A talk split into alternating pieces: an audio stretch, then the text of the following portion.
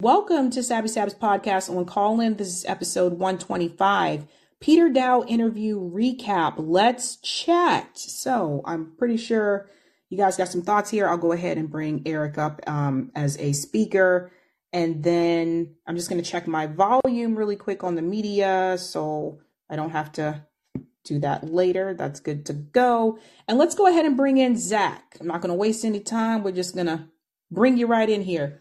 What's up, Zach? You just got to unmute. Tell us what's going on. Hey, Sabby, can you hear me? I can hear you loud and clear. Right on. Uh, and hello, Eric. Uh, it, it's good to see you. I've, I haven't been, uh, watching Sabby shows. I've been dealing with some medical stuff, so it's good to see your little circle. Um, oh no, I hope you're okay. Yeah. Um, if we had a longer time, I, I might get into it, but I, I'm not gonna waste too much. Um, so Peter Daou, I, am going to touch on that for a second. Um, I don't trust him. Uh, he's he's he's been an insider, and um, they they have to work very hard to earn our trust. Um, I'm very I don't I want to say I'm very disappointed in um who's who's the main greener who who brought him in. I always forget her name. That runs Jill for president. Yes, I'm very disappointed. Well, so I don't know the man personally, but you know, Jimmy Dore has educated me on the fact that you know how corrupt you know the the campaigns he's involved in have been neoliberal and not to my liking, but there's also some corruption there. So I I'm very very suspicious of him. Um, yeah, and and that's what I have to say about that. All right. Um, well, I guess I guess I would say that um, I think what Peter has to understand, and this is why I, I think I said this twice during the interview, is that it's very difficult for people to trust someone who was inside the Democratic Party these days just because of the way that we have been, you know, misled by Bernie and the squad and all of them. So anyone that's coming in right now is, again, the threshold is so much higher than it was back then. So people are going to be doubtful. Um, and I'm not one to say that someone cannot have a political journey. I had a political journey. I voted for Obama in 08, you know, like Bernie Sanders really woke me up, uh, like a lot of us. Uh, but I think I'm not even looking at the Hillary stuff. Like I asked those questions because I know people wanted to know, but I'm looking at the more recent things, like the fact that he was just with Marianne's campaign and he went to Cornel's. And that's why I wanted him to explain to people why he left that campaign. You know, if you supported Jill Stein, um, or you, you said to support Jill Stein in 2012, then why did you go work for the Hillary campaign? If you voted Green Party in 2020, then why did you go work for Marianne and the Democratic Party? So those were the things. That's why it's that shifting. And I think that's what Peter has to understand, like that bouncing back and forth. Yes, I agree. And I very much do not like, um, Marianne Williamson, and I'll, I'll leave it at that. Uh, I think there, it's not hard to find the information why somebody would not like her uh, and her campaign. Um, before I leave, I, I really I, I want to beg and ask um, that you consider featuring on your show. Um, there's this bill um, that has been in the works for for a year or so. Uh, I just learned about it last week. It is called um, I think it's from the Senate. I think S is um when they come from the Senate. Uh, S dot four one zero two. Um, it's called the SSI Savings Penalty Elimination Act. Um, sorry if you hear my dogs. Um, if you're on disability, you're you are forced to live in poverty, and um, the this this bill is is aimed at uh, removing some of those uh, restrictions that people like me who are disabled have to live under. Um, it's really exciting. Uh, it, it's also coupled with uh, they they put in there's this penalty if you get married uh, where you'll lose your benefits, and and they're they're trying to remove that. So um, thanks for letting me uh, um, give my little spiel. I know it was a little harebrained and Um, oh, no, you're good, Zach. I, I found the bill. We'll, we'll definitely check it out. Please do, and I, I would I no, would we, love, we love for tips you, like that. Appreciate yeah, it. to feature it on your show because it is really important. Uh, if y'all know anything about the restrictions people who are disabled have to have to go through, they're they're also thinking about uh, raising the cap that you're allowed to earn on on SSI and disability. Right now, your your total holdings you can only have two thousand dollars. They they want to raise that to ten thousand dollars. So um, it I, I really need I need people to get their eyes on this, and uh, thank you for letting me speak. Cool. Yeah, I I posted the link in the chat too. Yeah, I mean, I, you know, I definitely agree with that. The way the way things are done now is just really really gross. This whole idea of of, of getting any kind of bev- uh, benefits, you have to be pushed and fall all the way down into poverty. And it's just, you know, it's, there's a bigger piece too of, what kind of society do we want to have?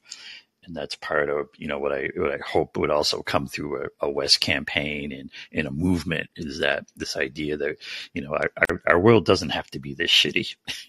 you know, that, that's kind of where I come from all this. I, I just don't want a world that, that's this guy shitty.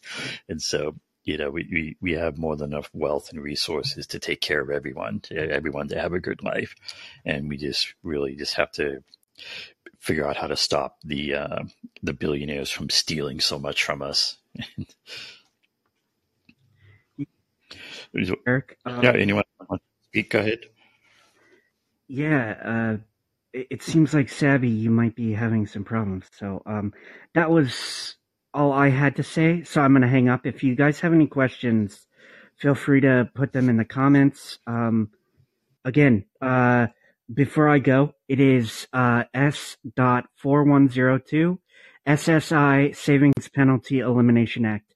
It, it is very important to um, millions of Americans. It, it will raise our quality of life tremendously. Please call your local representatives and pressure them to vote for and support and expand this bill uh, to be better for people. For um, you know, they can, it can always be expanded. Uh, thanks, you all. Uh, have a good night. Cool. All right. Yeah, uh, uh, Sabby's having some technical difficulties. Can uh, Noel or Roger, do you want to unmute and have anything to say? Well, this I know you always have something to say this is the reason why I was saying, like with with what Zach was talking about, why it's so important to uh, also have a, a we should have a backup to make sure that what we have at federal level, we should emulate at um, state level. You feel what I'm saying? So that when the federal government is not doing what it's supposed to do, you have a state version of SSI going on in his state in Colorado. You feel what I'm saying? Because um, now you know the usual thing is oh, but the federal government can create money and the, and the government and the state and local can't. But that's not necessarily true. If you have a public bank, you can actually create the money because that's because Congress gives banks the authorization to print money. You feel what I'm saying? It'll just be based on the, on the taxes, so that can be used to finance any social service program at state level or, or municipal level that they would need. You feel what I'm saying? Also, uh, Eric, like um, again, what you was talking about that ballot measure to regulate. That's why I was saying a ballot measure instead to regulate big money, a ballot measure to compete with big money with a competitive, robust public financial public financing of grassroots campaign and ballot measures. Gotcha. All right. I think I'm gonna. I think we'll bring Dwayne in because I know he's got something to say. Yeah, I can hear again now. Sorry, my my internet. I, I, dropped a little bit um, because I'm in the car. Like I'm trying to make sure I'm good for tomorrow because we're supposed to get a hurricane tomorrow. So that's It'll why get a bit windy. Yeah, yeah. I'm just making sure I I got. That's one more thing I had to go out and get because I didn't want to um have to deal with that tomorrow. But uh, go ahead.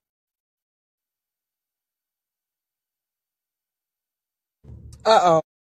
Can you, can you we hear can me? hear you. Okay, great. Yeah, it's going to be windy here too. So, uh, but I like wind. Uh, I like it when it's windy out. Hopefully, we won't lose power. Okay, so Sabby, great interview. Um, but you caught him. You caught him. Oh, I hated the term Bernie Bros.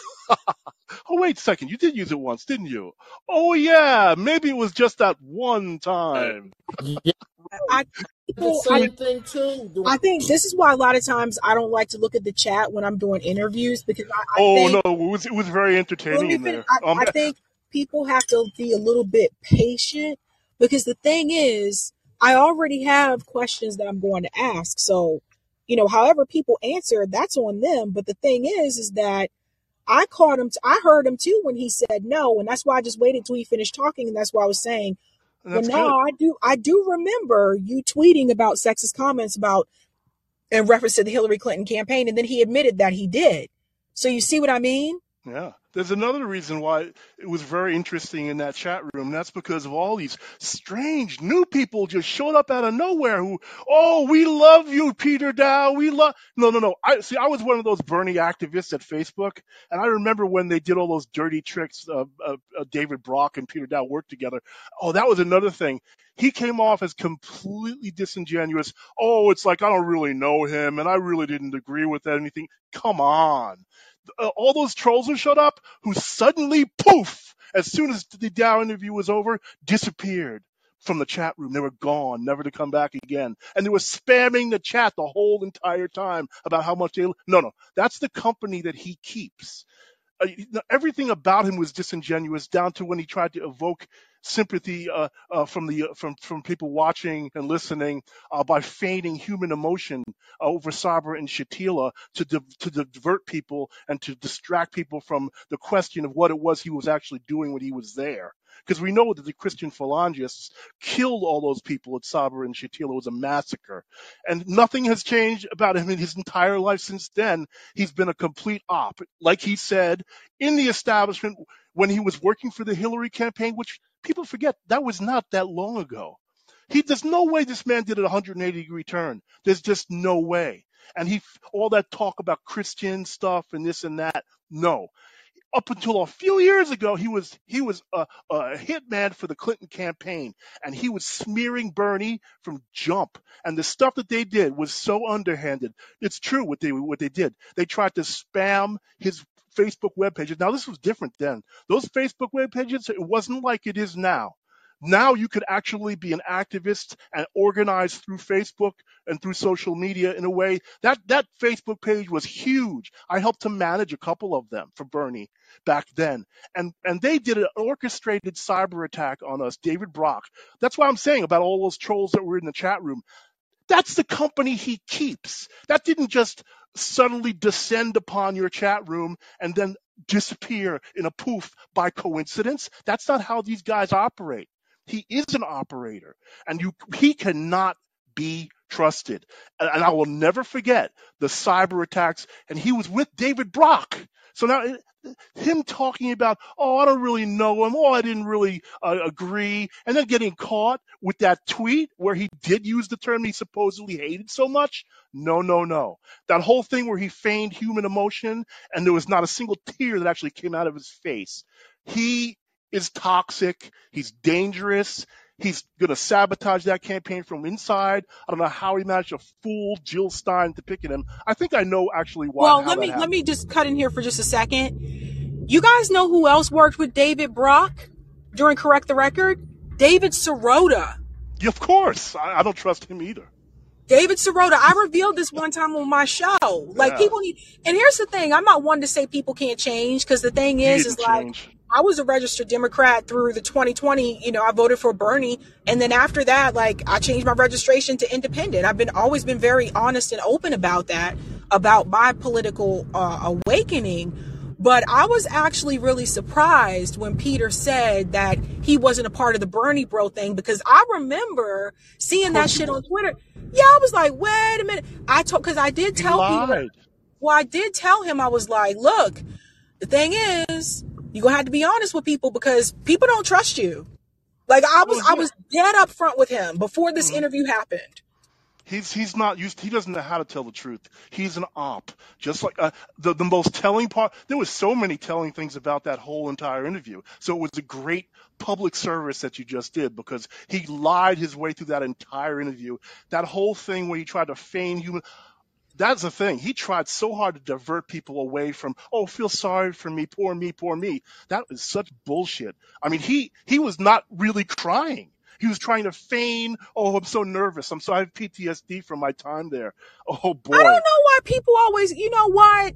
I don't know why people always cry on my show. No, no, he because was lying. He was not crying. Was I know, but but but you know what I'm because it happened with Nick Brana too, and I was like, man, manipulative. That people don't like. To, he doesn't. He cannot tell the truth. The man revealed that he cannot tell the truth. You caught him in that lie re- really relatively early on, and then when he went on to say about how, oh, I don't really know what David Brock. Uh, I mean, he was full of shit the entire time, and it's like if you don't know who that person is, maybe you could see possibly him uh, you know, thinking maybe he's telling the truth. If he's he's a convincing liar, and he used lots of different tactics through then. If you studied propagandists, you know what he was doing. You could see what he was doing the entire time.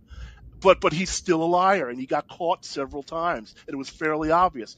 And the most, uh, like I said, I keep going back to this because it does show that for all his crap about he doesn't know David Brock, and oh yeah, he's he's obviously running with those same people. Brock ran troll farms and they did cyber attacks on the Bernie Sanders Facebook pages. They posted pornography on there, child pornography. The, the Facebook page was then taken down. Yes, that's how they did it. They did. The, they knew what would happen if they posted that stuff on the Bernie Facebook pages. They wanted to undermine the campaign because of how effective we were organizing through Facebook using social media to get Bernie supporters. That's why they did it. Yep. And so uh, the, the most telling part of it, of the whole thing, if you looked at that chat room, the way they swept down, a lot of them people, they gave money so they could make a comment on the TV. It's all about getting the message out. That's what they were doing. And so they, they made that, that attack on your chat room and they were spamming the chat room as soon as the interview was over. Poof, all gone. No. Well, it's, what's funny though is, what's That's funny what though do. is What's funny though is most of the super chats were negative.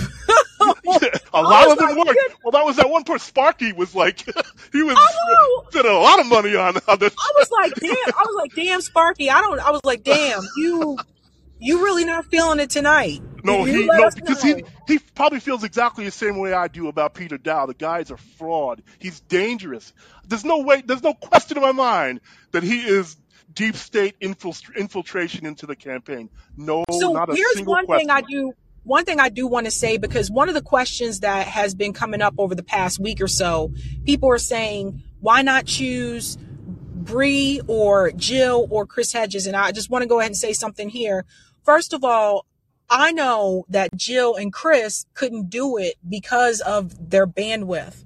They don't have the bandwidth to run a campaign. Chris Hedges actually talked about this when Bree interviewed him after he got Cornel West to come over to the Green Party. So he I said he, he said he got the bandwidth, which I under, I totally understand that. Kshama Sawant also does not have the bandwidth because she is also in charge of Workers Strike Back. In fact, they just launched their YouTube channel as well because I got the email from them about that. So she's been traveling across this country. When you manage a campaign, you have to invest the majority of your time with that campaign. You can't be working on, you know, that campaign and then doing also worker strike back and then also doing like, you know, writing, writing, like Chris Hedges writes a lot, right? So, and he teaches and he has a show. Like you can't do all of those things when you're a campaign manager. You got to give the campaign like your all. So that's right. a big thing. The other thing, Bree responded to that on Twitter and she said that like, she said, I appreciate, you know, the, the the recommendation that you guys have for me, but I have absolutely no experience running any type of campaign, particularly one on the national level. I don't think a lot of people realize how much goes into a national campaign. So people who are national campaign managers, like those people usually have already have some type of political experience, particularly usually on the local level. Mm-hmm. That's usually where they'll start. Uh, but you just can't say, hey, I'm going to be a campaign manager and you have no experience, especially for a presidential campaign.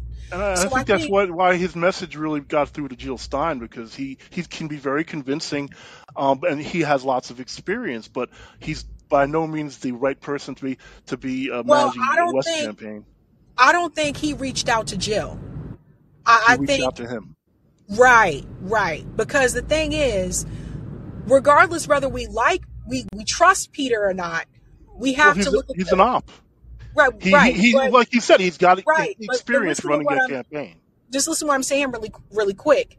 Hmm. There aren't that many people, and Bree said this herself on Twitter. There aren't that many people in this space that can manage a, a campaign on the national level that have that experience. So it's not like it's not like they have like this long list of people to choose from. That's not how it works, and I, I want people to really understand.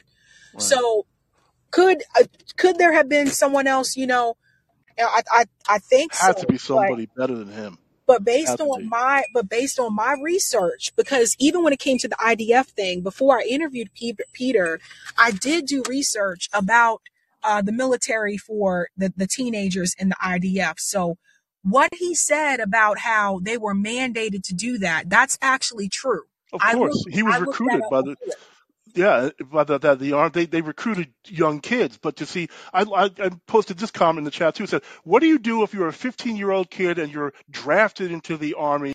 What do you do? What you do is you follow orders. So of course he doesn't want to answer questions about what happened at Sabra and Shatila because it probably wasn't anything good.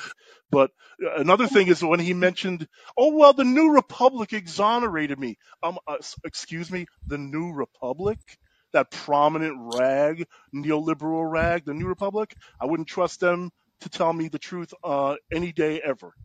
So I mean, I completely unconvincing. Is, but the thing is, there were people that didn't believe didn't believe him on that either. They were saying like, "Yeah, I don't believe this. He was mandated." Yeah. I was like, "Guys, you can look this up for yourself." Just He's like just not did. trustworthy. He's not believable. That's the only thing that came. So I mean, I I've said my piece. I know you wanted uh, you have a time crunch and there's other people who want to talk, but uh, so I'll I'll I'll step to the back. But that's my impression of this. He came off as completely disingenuous, evasive. He tried to appear truthful, but he was lying the entire time. And we, you know, we caught him. And the whole thing with the with the trolls in the chat, that's exactly the kind of thing that David Brock, who he says he doesn't know, just like, oh, he hated that term Bernie Bros. Right. Um, uh, that's exactly the kind of stuff that David Brock did. They were there, and then when the interview was over, they were gone. This is being orchestrated. I guarantee it. Yeah. I'm not stupid. He thinks he's smarter than everybody. That's the guy he is. He's an arrogant person. And yes, I do think he's a psychopath. There's no way he was, you know, he was trying to evoke emotion in other people and trying to uh, uh, show that he has emotion. Not a single tear came out of his face. He was, you guys was were feigning emotion. You guys were brutal, man. I looked over at the chat Good. once, he, and someone he, said, he deserves that. Believe you know, because when I said because uh, I, I, guess when it was the tear up moment, I said, oh, I said you can take your time. And someone said in the chat, Sabby is Sabby's cold. And I'm just like, nah, it's just it. I mean, I don't know what else to say. I really don't. yeah, he, he see, uh, Eric made a joke in the chat room. Oh, he killed Kennedy. Ha ha ha. No, he didn't kill Kennedy, but he's a psycho, and he did probably did stuff equally bad when he was at Sabra and Shatila. If you know about what happened there, atrocities happened there, and he was in the Christian Falange at the time. No, he's not worth trusting in any way, shape, or form. As a Bernie so activist at the time, I can tell you he's not worth trusting because he we, we got we caught him we caught him in the interview lying about his experiences hey, well, with David Brock. We do need to move our queue along Sorry. to have our shorter. Sorry.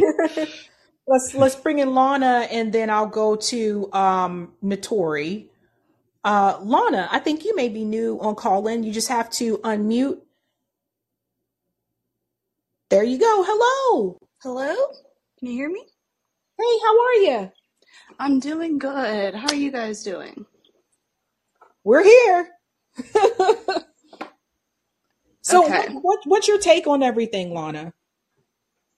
You know, I'm really sorry if this comes across as a roast, but it does not surprise me that the same people who can't properly identify when someone is a racist also cannot properly identify when someone is an op. Um, I think we're.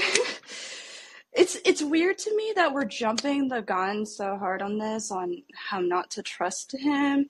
But the last call in I was in was the Jimmy Dore Cornel interview one, and it took like four hours for us to like come to the conclusion that it was racist in that interview. You know what I'm saying? So like, I, I really want to touch on what Eric has been saying about um, the movement building aspect.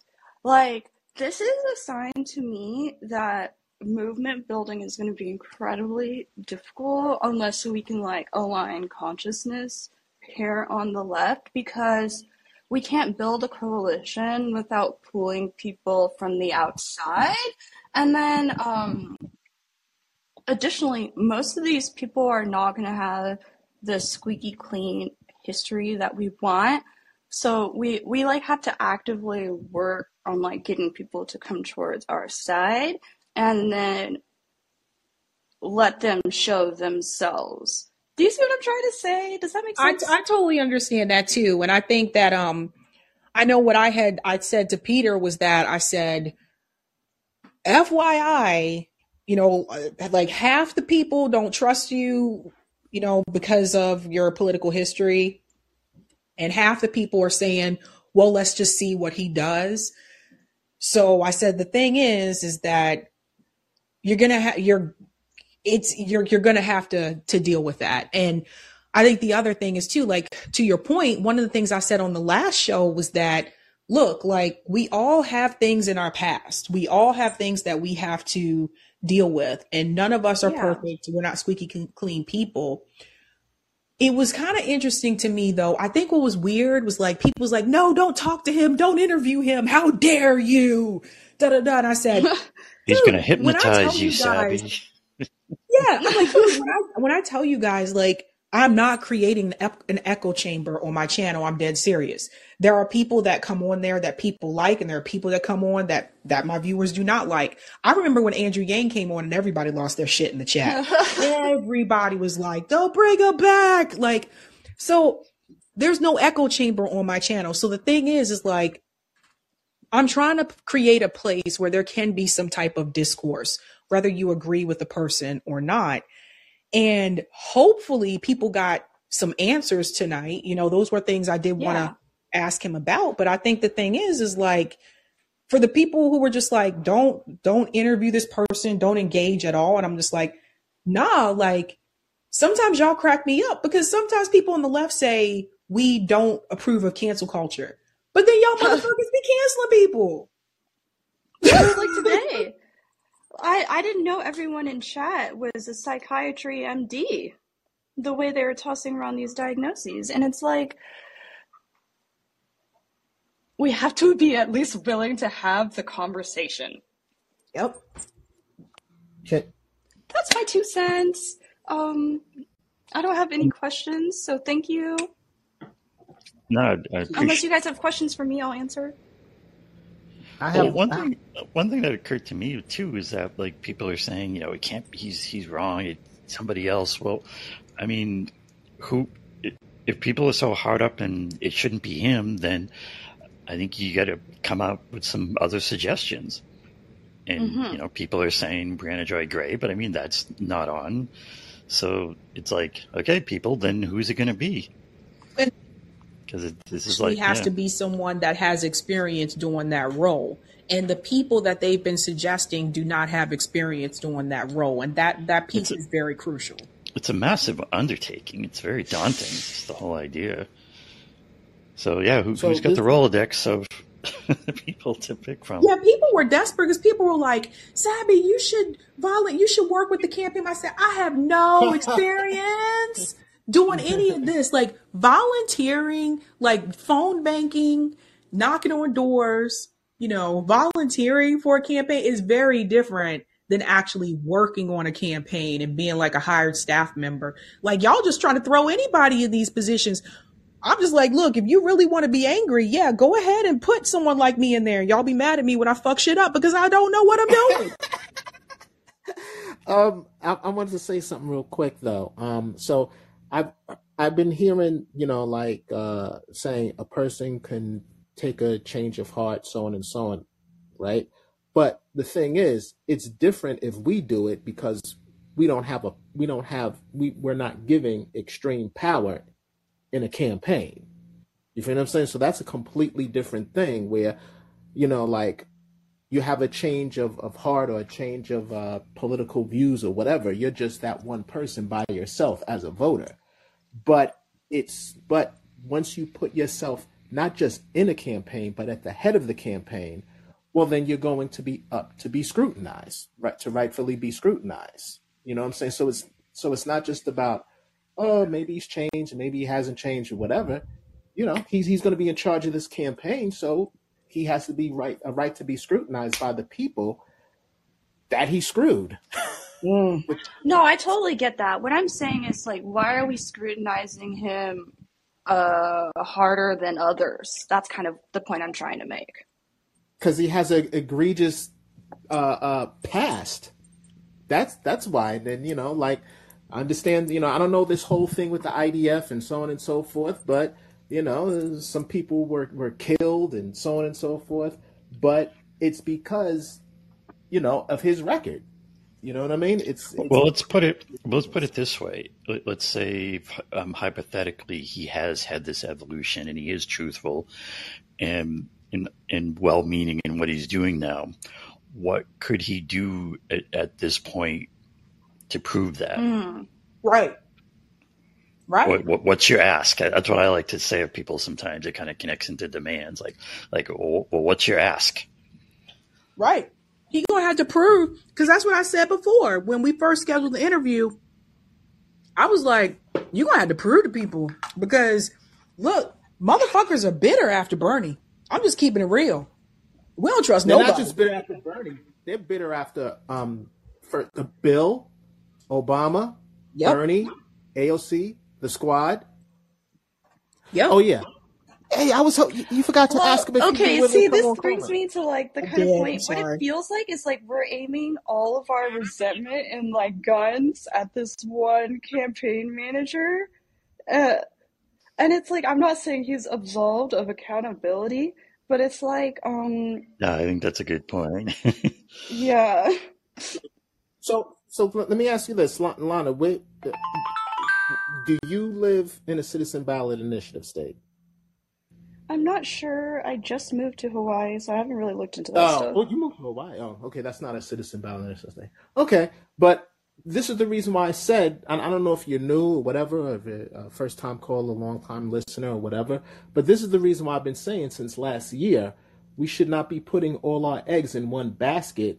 Yes. In, in yes. Of you know uh, these politicians. You feel what I'm saying? And we should be the yes. primary focus should be seeing what we could get done at state level using citizen ballot initiatives yep. as amendments, not laws, and starting worker cooperatives yeah. Okay, because a movement cannot be centered around a politician, their campaign. Yes, yes. And and the other thing too is like it's there's a lot of bitterness and negativity right now um on the left and I'll be honest like I've you know, this is why I don't spend as much time on Twitter anymore like I used to because I feel like it's just everybody hates everybody. Ah, I can't see this person. Ah, ah, that person is a shit lib. Ah, ah that person like right. oh my god they they they supported obama ah. ah, i hate this motherfucker i can't stand it da, da, da, da, but they never have any solutions they eat apple on sunday ah. Yeah just they, they no solutions. Just just people just bitter and angry and complain. I'm like okay cool. What's the solutions? Any solutions? Any ideas that you got coming around the plank? Well no like the, the, the total system is just ruined and destroyed man. And I'm just like, bruh, like y'all motherfuckers got to be depressed. You can't be happy if you on Twitter every day just saying like, ah, I hate you. Fuck off.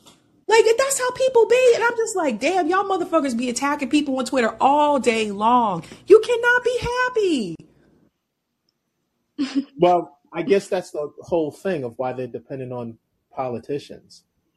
There you go. Because they're, they're they're looking for that happiness to, to bring them to the promised land. And no one is going, these politicians will not bring you to liberation and freedom and to the promised land. We. Not even Cornel. Exactly. No. no, yes. Yes, exactly. That's exactly what I'm saying. I don't care who the politician is. We will nope. bring each other to the promised land. So, yeah. You know, through direct democracy. Yeah. Okay, thanks for helping me point. make that point, guys, because that's the point I wanted to make. thanks, Lana. Okay, let's go to Noel and then I'll bring in Kirby. Listen, um, good evening, everybody. I just wanted to, you know, remind people that there are no pure players in this, and as they say, politics often makes strange bedfellows. Um, I think, Sabby, you have made the point that you know the skill set that it takes to manage a campaign, especially for a national office, is not some fly by night skill set like being a clerk typist or anything like that. Um, so um, Jill Stein has vetted Peter Daou to whatever extent she has. She made the recommendation to Cornel West. He has, you know, invited Peter Daou to be his campaign manager, and that's that. Um, people can have their feelings about Peter Daou and the roles he may or may not have played in other campaigns. But the bottom line at this juncture is that he has been offered that position. And so my major concern is whether he will bring that skill set and do a good job. Because at the end of the day, this is still Cornel West campaign.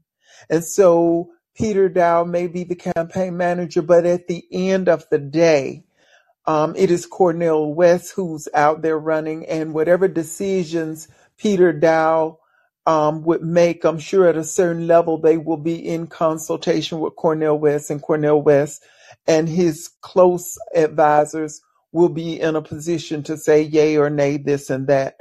So, you know, we have to understand that in this country, we have had a two party system in the major parties since forever. So the major place you're going to get those type of skill sets are people who have run those types of campaigns.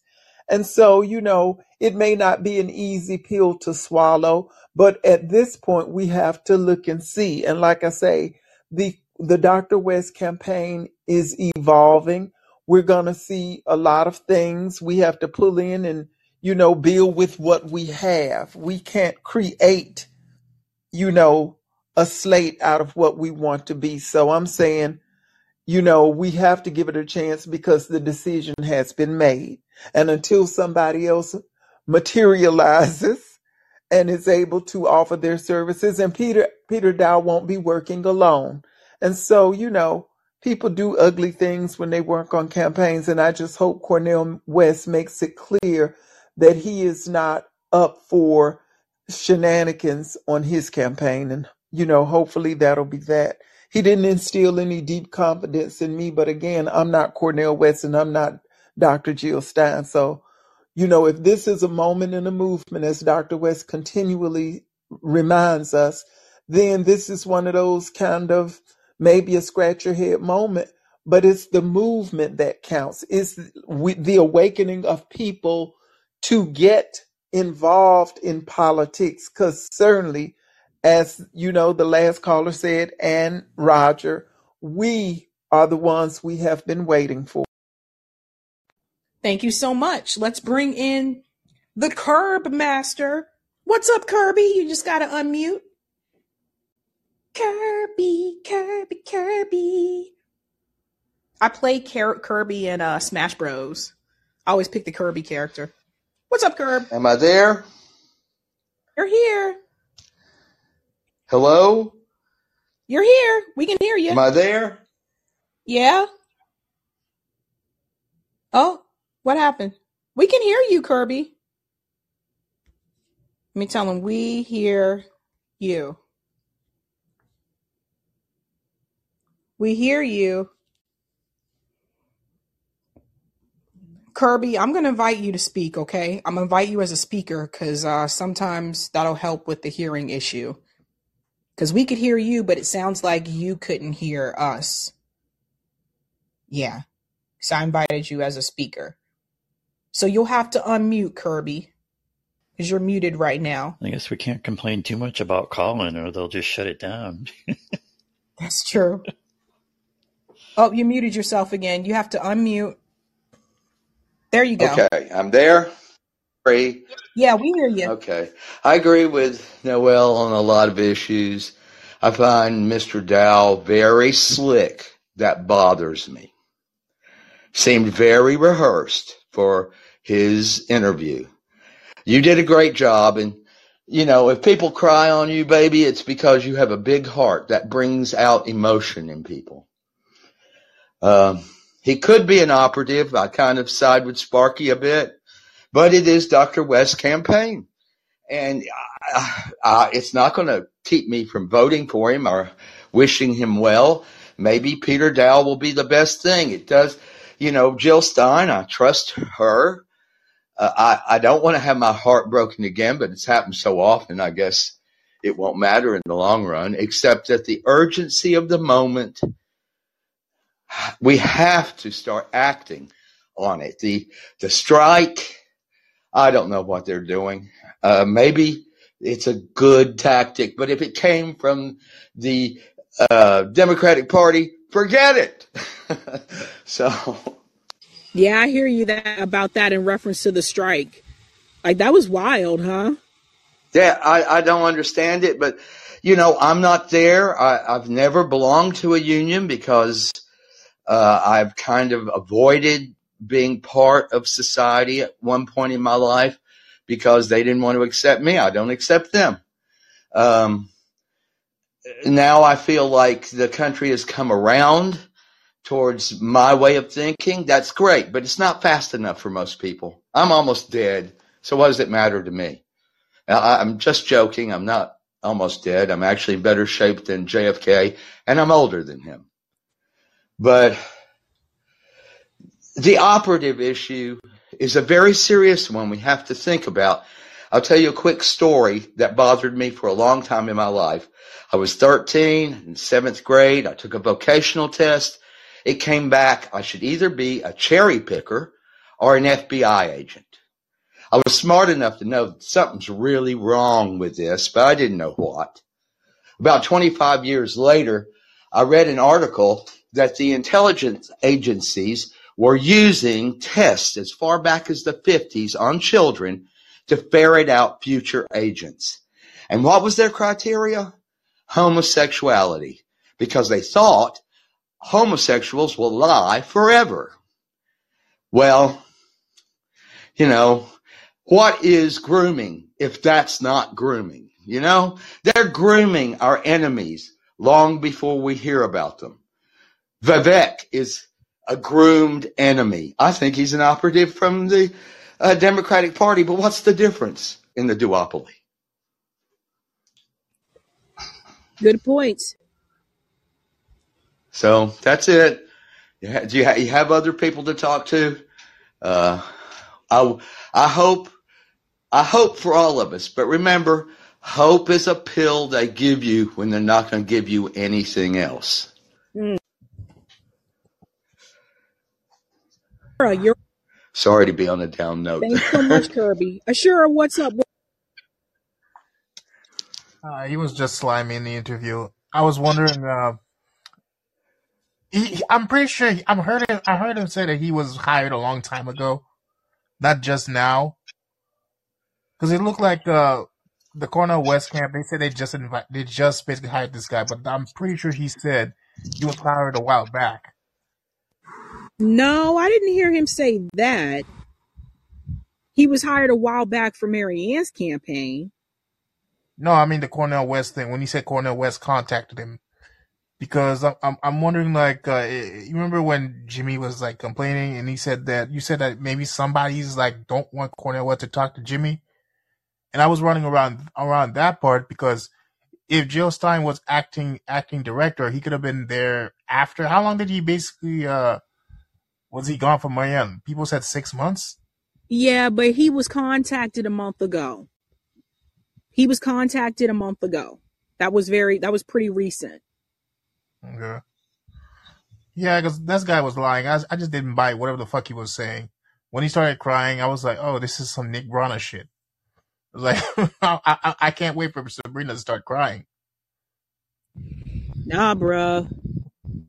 I mean, it's just um, you know, I I, I think Peter knew people were not. To, you know, some people would not be receptive to this. You know, given like his past. At the same time, I mean, I think what people do have to understand when it comes to campaign managers is not even just the fact of getting a campaign manager. It's getting a campaign manager that wants to manage a third party campaign. And that's when the, the list actually gets shorter because a lot of people don't want to do it because that piece was right. They will be vilified.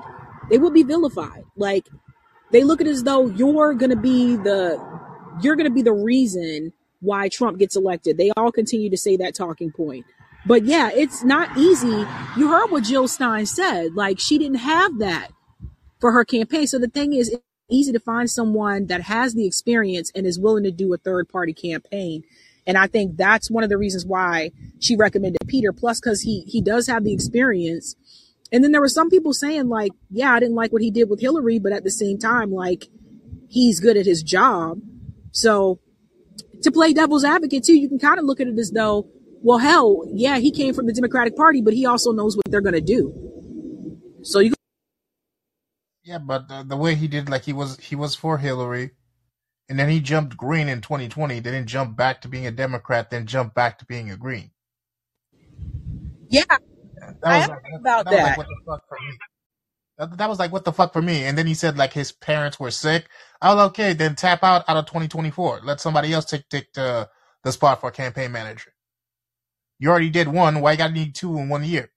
again, that's what I'm trying to tell you guys. I think that's part of the problem is that they were having difficulty finding people that were willing to do it. Because I've spoken to some of the people that are volunteers and they said the same thing. They were having difficulty finding people to actually work on the campaign. The volunteer part hasn't been as difficult. But That's the that's the other part. I was watching Due Dissidence and Keaton was have I don't know if you saw the interview, the one with the they had Misty on, and they were talking about Jill Stein, and they said that um I remember this in 2016 where Jill Stein was asking for counts on her votes, and I feel like the Greens, it's now they've started to basically push back on the bullshit that uh they they they they kept uh, they they gave them they gave the people Donald Trump even though it was Hillary Clinton that basically gave you Donald Trump and and uh Barack Obama but they were all pro Russia Gate. they were all pro that you know that that whole uh oh there must be some counts like Jill Stein did that I, I mean I'm pretty sure she, uh, Misty said that she was doing some kind of apology throughout the entire thing because they believed up until now they believed that they were the reason that Trump got elected Um, I don't know about that. I've interviewed Jill Stein multiple times, um, and I've never heard her say that. Uh, but I think that I mean Jill Stein has been very vocal about pushing back against the duopoly that they're both the same. Well, Um, so was talking about how she basically added, uh, she wanted to do a recount. So I was like, what's the Puerto of recount? You you got less votes and you didn't get you didn't get like any electoral votes. So why were you asking for a recount? Recount? I don't know. A lot of candidates ask for recounts. But yeah, but Jill Stein didn't win. That's the point. She didn't win anything. So what's the well, point of right. the Usually, the people asking for the recount are the people who did not win. I mean, come on, Ashura, is this really the best you got? I Uh, mean, no, seriously, that's usually you? how that usually how it it, it goes. Like, uh, for example, Stacey Abrams asked for the recount. Um, Andrew Gillum asked for the recount. It's usually the person that loses that asks for the recount. Yeah, But I, I'm just saying that, like, generally, I mean, I, I understand being suspicious of the guy and whatnot, but well, it's I not just that. It's what, not just that, what do you got? I mean, what, what's your ask? Again, you know, what do you want him to do? What I'm what, what I was thinking is because um they also said that Jill Stein said she didn't know him on Twitter. She said she she said she didn't know him at first.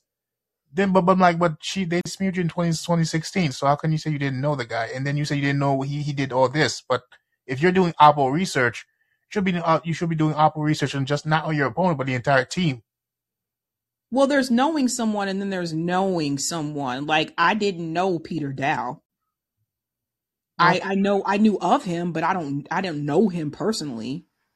well, he kind of seems fishy to me. It seems like a bit Jill Stein is kind of like doing kind of PR just to stop the bleeding to me. So Oh, I I don't know. I mean, I look. I will say this. I I don't know Peter, but I will say like I trust Jill Stein. I think you know she hasn't. I mean, I I haven't seen her lead me me down you know a bad like path or off a cliff or anything like that. Like that is one of the people that I do trust. And also, there's Dr. West. Yeah, I mean, like we got to look at the issues here because I'm gonna go ahead and keep it real. One of the things I did notice, even before Peter Daou was the campaign manager, people were already cynical. Leftists that were saying like we need uh, a popular third party person. Once we got that person, there were some people that were already cynical from the from the get go, from the very beginning, before Peter Daou was announced as campaign manager. And there's always going to be those people. There's always going to be people that are going to be cynical regardless of what happens. I'm like, guys, you guys have been saying for the longest time we need a popular person to run third party. Now we finally got one. And then everybody was just so angry. It was like, oh no, not the People's Party. Then it's like, okay, so then, you know, he realized there's too much shit happening under, you know, obviously with Nick Brana. I think we all know about that. So he's recruited to run through the Greens and the same people who were saying he should have done the Green Party, not the People Party, then he does the Green Party. Then those same people are like, oh, this is ridiculous. I'm like, you motherfuckers will never be happy. Some people will never be happy. This is what I'm talking about. Not you personally, sure, but I'm just saying, like, it's the naysayers. Like some of these people naysay everything. I never hear them say anything positive, especially on social media. They don't trust anything. They don't believe anything. And I'm like, okay, cool. What is your solution? Because I'm going to keep it real. If you are just telling people negativity and you're not giving them another path or another solution, people going to tune out, bruh. People tune out. You got you got to give people another path. I give people multiple paths. I tell you about ballot initiatives. I tell you about on the ground organizing. I am an organizer. I'm an activist. I do on the ground organizing. So I'm giving people other paths, but the people I'm talking about ain't giving nobody no other path. They hate everybody and everything. Well, I hope this thing doesn't come bite her later on. And as for Vivek, I didn't know he dropped in the polls. Mm-hmm. You surprised me when you, you, you said that. I, I, thought he was like up in the polls and DeSantis was down and he was up. So I was like, okay, I guess he's basically the favorite uh, to be uh, Trump's VP. So I guess we're back to DeSantis. He started dropping after the GOP primary debate, which I thought he actually did better than the other candidates on that debate, yeah. but he and, started dropping in. And you brought up something. He said he wanted to take out like what five governments out. Like he, he says he's taking out education. Uh, really, that's the one thing you want to take out: education. I think he thinks it should be left up to the states the Department of Education. I don't know. He seems to be getting. He seems to be getting unhinged. That motherfucker desperate. I'm telling you, if you go from like twenty something percent and now you're down to like six percent, that was a big drop fast, bruh. Maybe you should you should ask DeSantis how did he how did he stop the bleeding? Because DeSantis like his bleeding got stopped. I don't know what he's been doing. I guess maybe that the the shooting that happened that must have calmed him down he's not growing either. Like it's it's just like how is there that much of a gap between Donald Trump and Ron DeSantis in the polls? That's crazy. Yeah. As for the whole uh, Biden, uh, the Hunter Biden thing, like, uh, so they're not charging him. They're, they're gonna charge him on just the gun one because there, there's some weird shit being I, have heard about the GOP thing. Did you see? Uh, there's some kind of another civil war going on with Matt Gaetz. that, that, that that's some that, that's really some boss shit if Matt Gaetz is calling out his boss on the floor. Yeah, I did see that. I mean, it's it's a lot going on. We'll just have to sit back and wait and see what happens. But obviously, we know there's so much more that they could have gotten Hunter Biden on. That's more, that's larger and more significant. But again, they're going to go with something that's not as as as big to make it seem like they're trying to hold him accountable for something. And that's not uncommon with people that are wealthy. So it's theater then. Yep. I was hoping they would get him on some on, some acting, something actually juicy, but it's like the gun charge. I mean, are we gonna let the whole uh the whole Ukraine shit over? I, I thought I thought they yes. impeach him just like they did Donald Trump. I was like, are we going two for two? Oh, and by the way, Roger, one of my um that security guard who was hungry during the time from Ramadan, uh, he gave me some new a new uh, some new shit today. Um, he asked me, uh, why am I still like trying to say Trump is better than Trump is better than Biden? I'm not saying they're better. I said they're worse. So he gives me five reasons why uh, uh Biden is better than Donald Trump, and you won't believe the bullshit. That yeah. uh, he told me, uh, just be clear. I'm going to give you a hint. Anytime you see you hear me say the word first, you know what this what's coming. All right. So he told me number one, uh, Biden is is good because he is the first one to basically put a black woman on the Supreme Court. I was like, okay. He says Biden is the first one to give a black man power in the United States. I'm like, who you talking about? Oh, Hakeem Jeffries. Then he brings up, he brings up, he brings up, uh, what is what's her name? The the, the press secretary. Uh, um, forgot her name. Fucking hate her name. Uh, Karine Jean Pierre. Yeah. He brings her up. Then he brings up Kamala Harris. Like that's another reason why he's good for black people. And I'm like, really? You're gonna give me like five black people on the top of your fingers? And then he brings up uh, Lloyd Austin. I'm like, really? Five five black capitalists. Yeah, you, well, got about reparations. Is, you got it all covered right there. The thing is, those people don't do anything. That's what that's what I told him. He's like, no, man, no, no, no, no, that's not true. He's good for black people. He put five black people in no. power. he, like, he put he put five corporatist establishment DNC shills in power. Yeah, and I that's, told him that. And I was like, where'd you get your shit? CNN this time? He's like, no, BET. I'm like, BT. Oh I'm like, BT. Like, BT is like fucking sellout. Like, it's it's it's been bought by a a, a white dude. Like, say no, no, it's it's black. It's black. It no it's not. I don't know. If, I don't know if a lot of people realize that BET is not owned by a black guy. Yeah, he said it's owned by a black guy. No, no, it stopped being owned by a black guy a long time ago. Yep. Motherfuckers be confused. Mm. Anyways, so we don't let uh, anyone talk. Uh, somebody else talk. So it's... all right, all right. We're flying through. Notori, what's up? Just gotta unmute. Hello. Notori, I can see by the look on the picture that you have for your profile picture on Callin, you already pissed. Go ahead. I'm not pissed. I just came to a conclusion that I'm still voting for Wes it did like knock me down a little bit with Peter Pumpkin Eater, but I'm just come to a conclusion that I don't like him. I would never like him. You did a good damn job in the interview. That's why I fucking fuck with you because you hit with the hard questions and don't care about well, you care, but I just like how you go with the interviews, and you have a lot of people on that I don't like, but I'm learning. I'm glad you, like I always say, I'm glad you and um RBN came along because I'm learning myself. Because um, other than that, I would say fuck that bitch, block that bitch. You know what I'm saying? But I just come to a cl- conclusion that I don't like him, never will.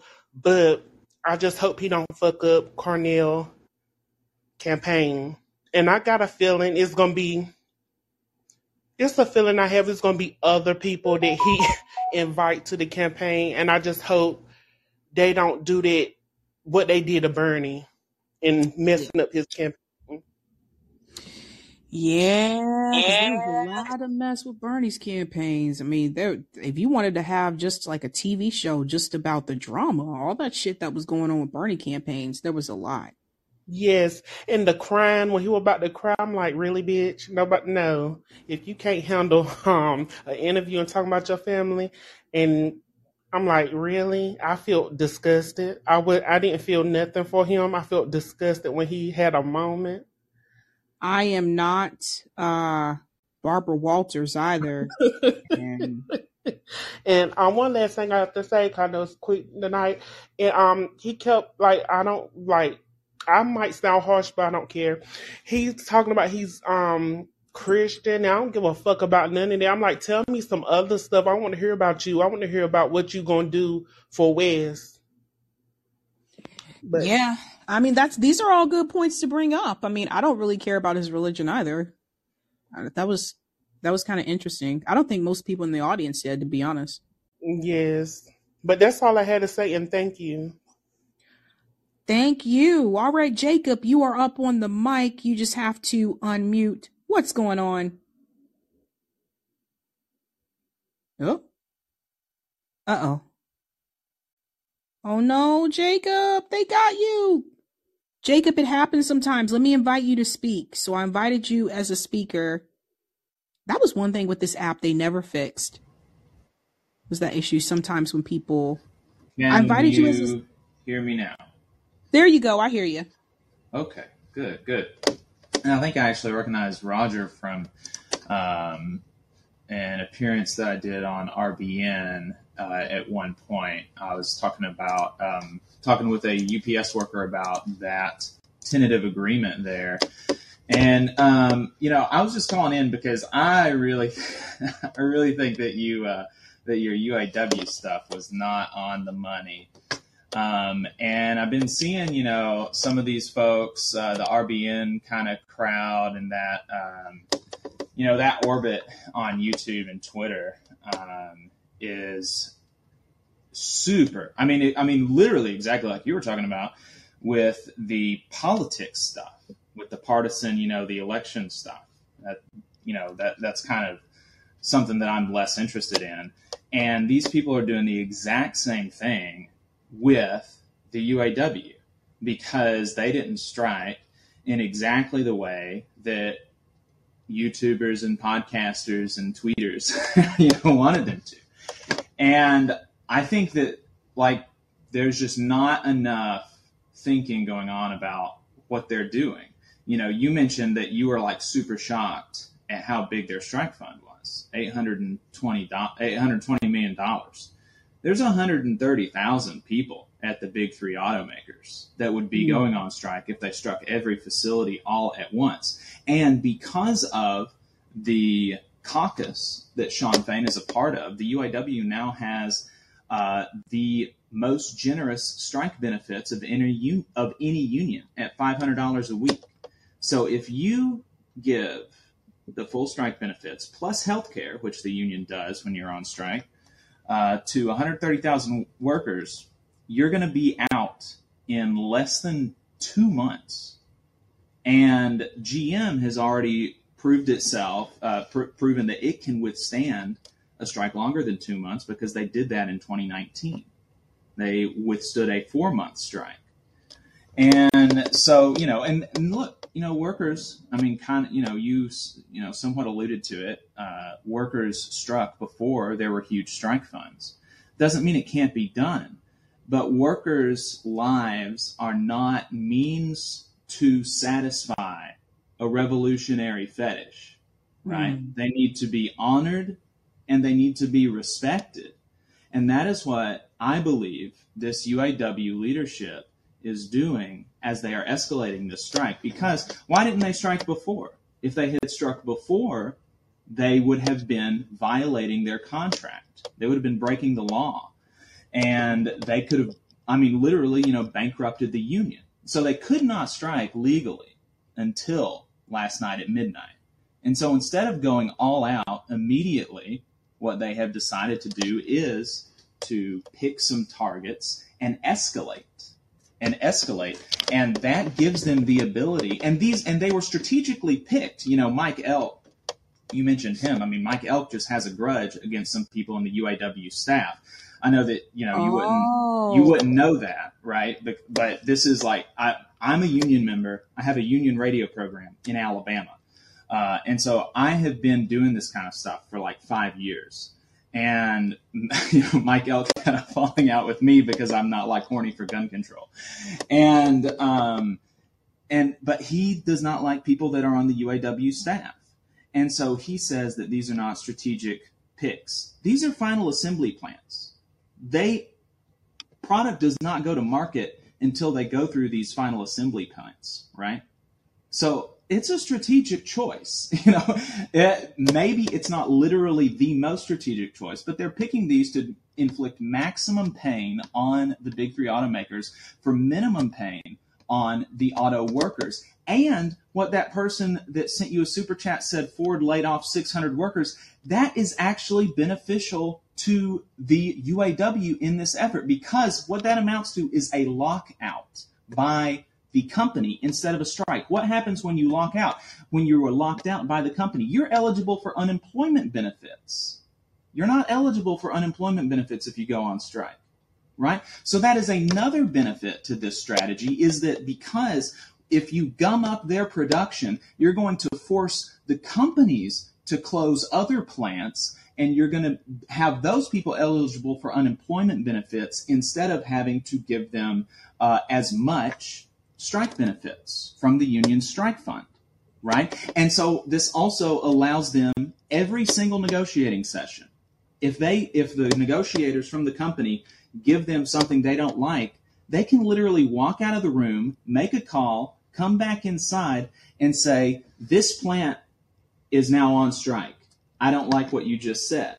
And they're not going to know where the plant is. In fact, there, and this hasn't been totally verified, but a lot of UAW members online have been saying that there was a leak that came out about which plants were targeted were going to be the first strike targets and it got to the and and you know the idea is that this was on purpose and it got to the big three uh, the executives and so they um, they sent product to the wrong plant because they thought that the wrong plant was going to be on strike right?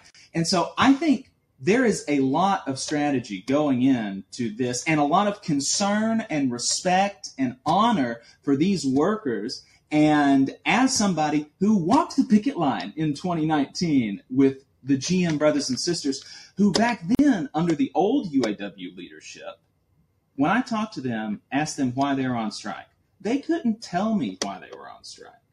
What? They, they didn't know because everything before this administration was done behind closed doors. This administration, from the beginning of bargaining to right now, has been totally transparent with their membership. And so every single UAW member knows that the uh, big three automakers are not where the union is on the wage demands. They are not giving us COLA. They are not giving us pensions. They are not ending uh, temp- temporary workers. Everybody knows what the demands are. Non UAW members know what the demands are. UAW members in 2019 did not know what the demands at the table were. All they knew, and kudos to them, all they knew was that GM was not giving the UAW what they were asking for, right? And so they were willing to trust their leadership on that. And, you know, that's fine. I would do that. They were willing to do that. That's commendable. I don't think they should have to do that. And this leadership has been transparent and open from top, uh, you know, from beginning to end, top to bottom. And I think they've earned a lot of trust. And they should have earned a lot of respect from people who have, you know, who have never done any union organizing, who have never had to ask people to give up their pay for So weeks, for an indefinite period of time, right? No Nobody, these people who went out on strike, the three plants, 13,000 workers, they don't know how long they're going to be on strike. That is a huge ask. That is I, I think, enormous, yeah, I understand. I think part of the problem was the impression that I think a lot of us got is that when they said we're going to walk out at midnight, was that they were all going to walk out at midnight. Plus, mainstream media also said this is going to be huge, historic. All of them are going to walk out. So mainstream media misled people too. I think that was that was a big part of it. But you're you're saying you think that the way that they're doing it, these rollout strikes, is actually a more effective way. Is look, I think it gives you the most bang for your buck because if they went on strike, all of them, of course, and you know, like everybody, you know, there there's a lot of that would be exciting, you know, for the first few days, obviously, but um, you are maximally inflicting pain on your membership as well, right? And the, and and like I said, there's no and, and you know at that point there's no room for escalation. You've already got everybody on strike. How how else are you gonna you know you're not you can't put any more pain on them than everybody being on strike. Now there's room for escalation. And you know like uh, uh, you know he was um, he did not say that every single uh, uh, facilities going to go on strike. He said that a strike at all three automakers is on the table, and that's what happened. Um, and you know, and then Will Lehman, you know, that uh, he is associated with the World Socialist website, uh, and they are, you know, and I have, you know, Trotskyist brothers and sisters, uh, comrades. I have a lot of respect for, uh, but they are a very, very kind of niche Trotskyist sect that uh, hate unions. That's like their definition. And so yeah, they, they came been, on. They came on the show. It did not go too well, Jacob. Yeah, and so he he's he's a, a World Socialist website front person, and you know the World Socialist website has put out articles telling, encouraging people in my state, which I took umbrage with this, at the Amazon facility to vote no in their union election right? And so these people are not acting in good faith. And when he said that 97% of people, uh, 97% of the UAW members voted uh, to go on strike at all facilities, all the big three automakers, that is absolutely not true. And he knows it. He absolutely knows it. What they voted on was to authorize the bargaining committee to call a strike at any of the big three automakers if it was necessary, right? That the question on the ballot was not do we all go on strike all at once on September the 14th? The question was on September the 14th at 11:59 p.m. do we give our bargaining committee the power to author to call a strike? That was what the membership that was the question that the membership answered.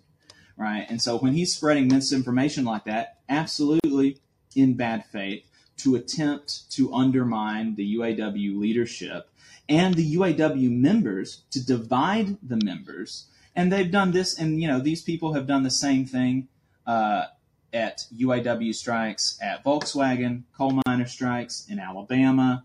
You know, just absolutely not in good faith, and so I do not have a good do not have a good opinion of them. And and so yeah, that's basically that. You know, and I appreciate you, you know, allowing me to have some time. But I have, but you know, basically every time that I have seen RBN folks talk about unions, especially if it comes to leadership, I have been very, very, very disappointed. Um, well, I mean, not necessarily disappointed because I don't really know anything else that y'all talk about very much. I don't watch just a whole lot of YouTube outside of the labor stuff. I've been very disappointed in the analysis. I think it's very lacking. I don't think that there, I think that there's a lot missing. Um, and you know, I well, think that there's a there's a tendency to want to be like the most ultra. I'm more left wing because I think 130,000 people should go on strike instead of 13,000, and that makes me better, right? Mm. And I have a I've got a you know I've well, got just, a big problem. Just to just FYI, we have we actually hosted a, a labor summit where we brought on union members. We brought on UPS members. We brought on multiple different. Chris Smalls was there. Like, so we have had union members on RBN actually multiple times to talk about their experience. And the UPS uh, members were not happy. They they were not happy with the agreement that was made. I was actually on the panel with a UPS member, and he was happy with it. So I don't know if you watched it, but you weren't you weren't on my panel. okay, well, I was on a yeah, panel with you uh, must have been on the Roger different and Nick and oh, okay. Um, I think Nick was his name. Okay, so I did an entire UPS panel. Oh, Jacob. Yeah. Well, I mean the. I mean, oh, I'm sorry. Did did I uh, speak with you? That was with Marco. I believe Nick? it was you. I thought the guy's name was Roger, and you've been talking about co-ops and the guy. Yes, that was uh, me. Yeah, yeah, yeah, yeah.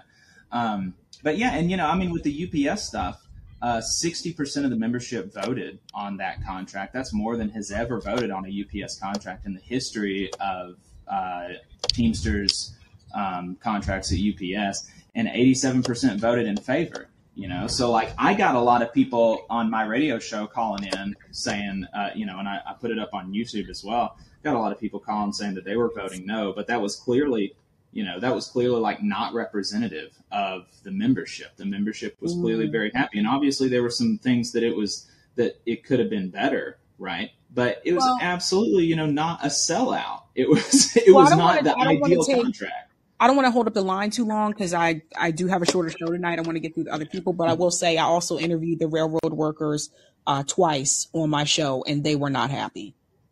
So I think it's just, we have, you know, talked to these people. Um, but yeah, we are coming from a different spot. Like we're coming from a, we need to seize you know the the means of production. We are coming from a spot of you cannot stop at unions. You need to implement worker co-ops. Like people have to understand that for me the end game is not to join a union. The end game for me is to start a worker co-op. And i think we need to push more people to do that because i've seen how union management has screwed over members before. So that's where we're coming from.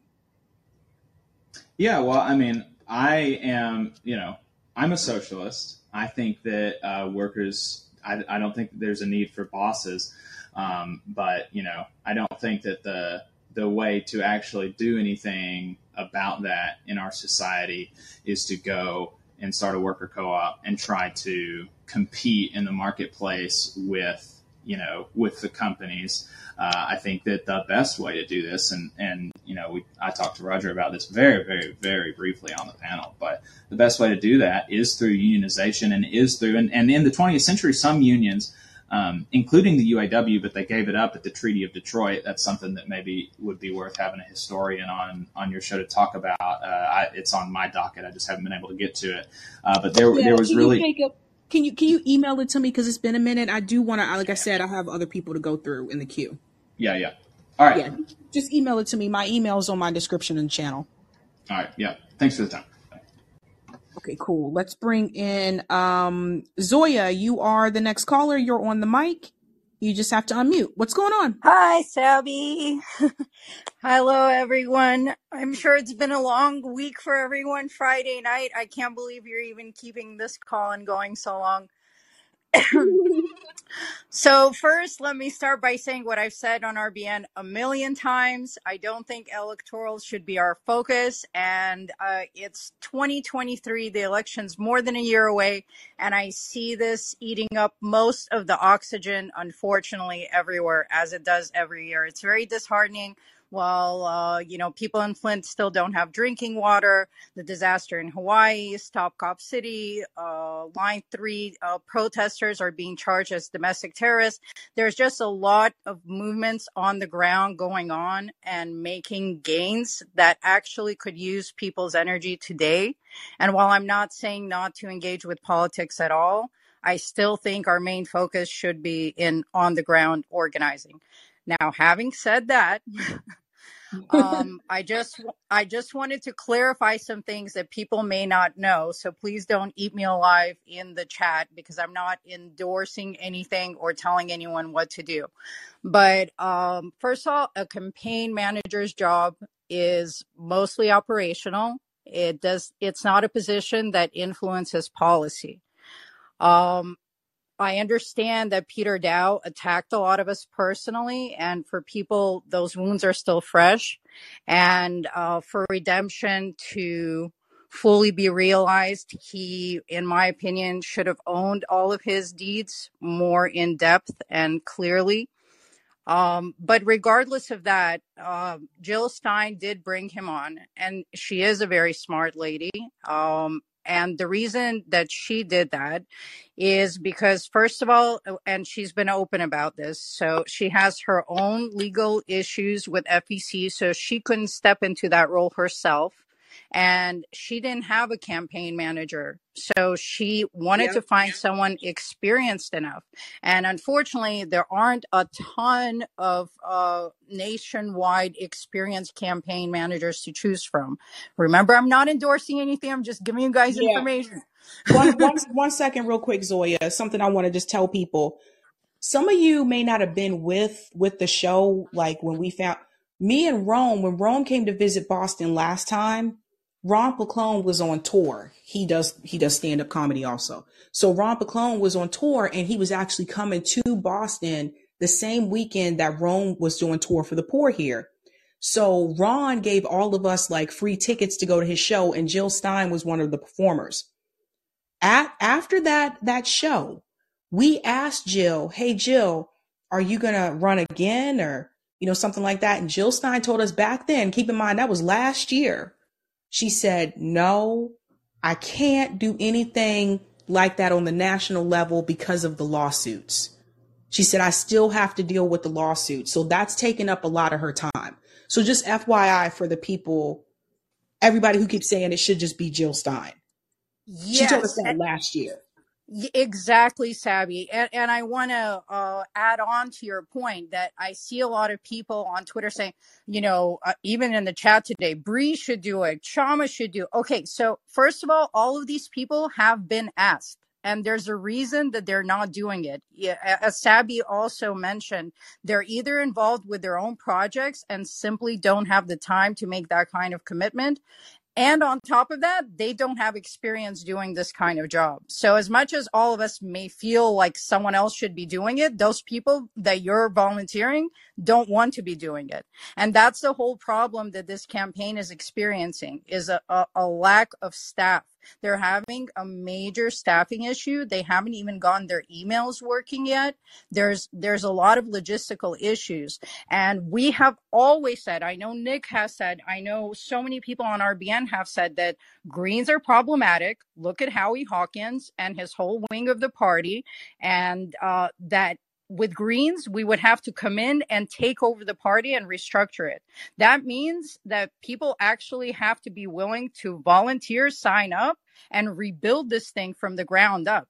No one is trying to say that Greens are good to go the way that they are. There's a lot of liberals, there's a lot of war hawks, there there's a lot of issues, including they had issues with their uh, elections and some election interference from Howie Hawkins' wing of the campaign.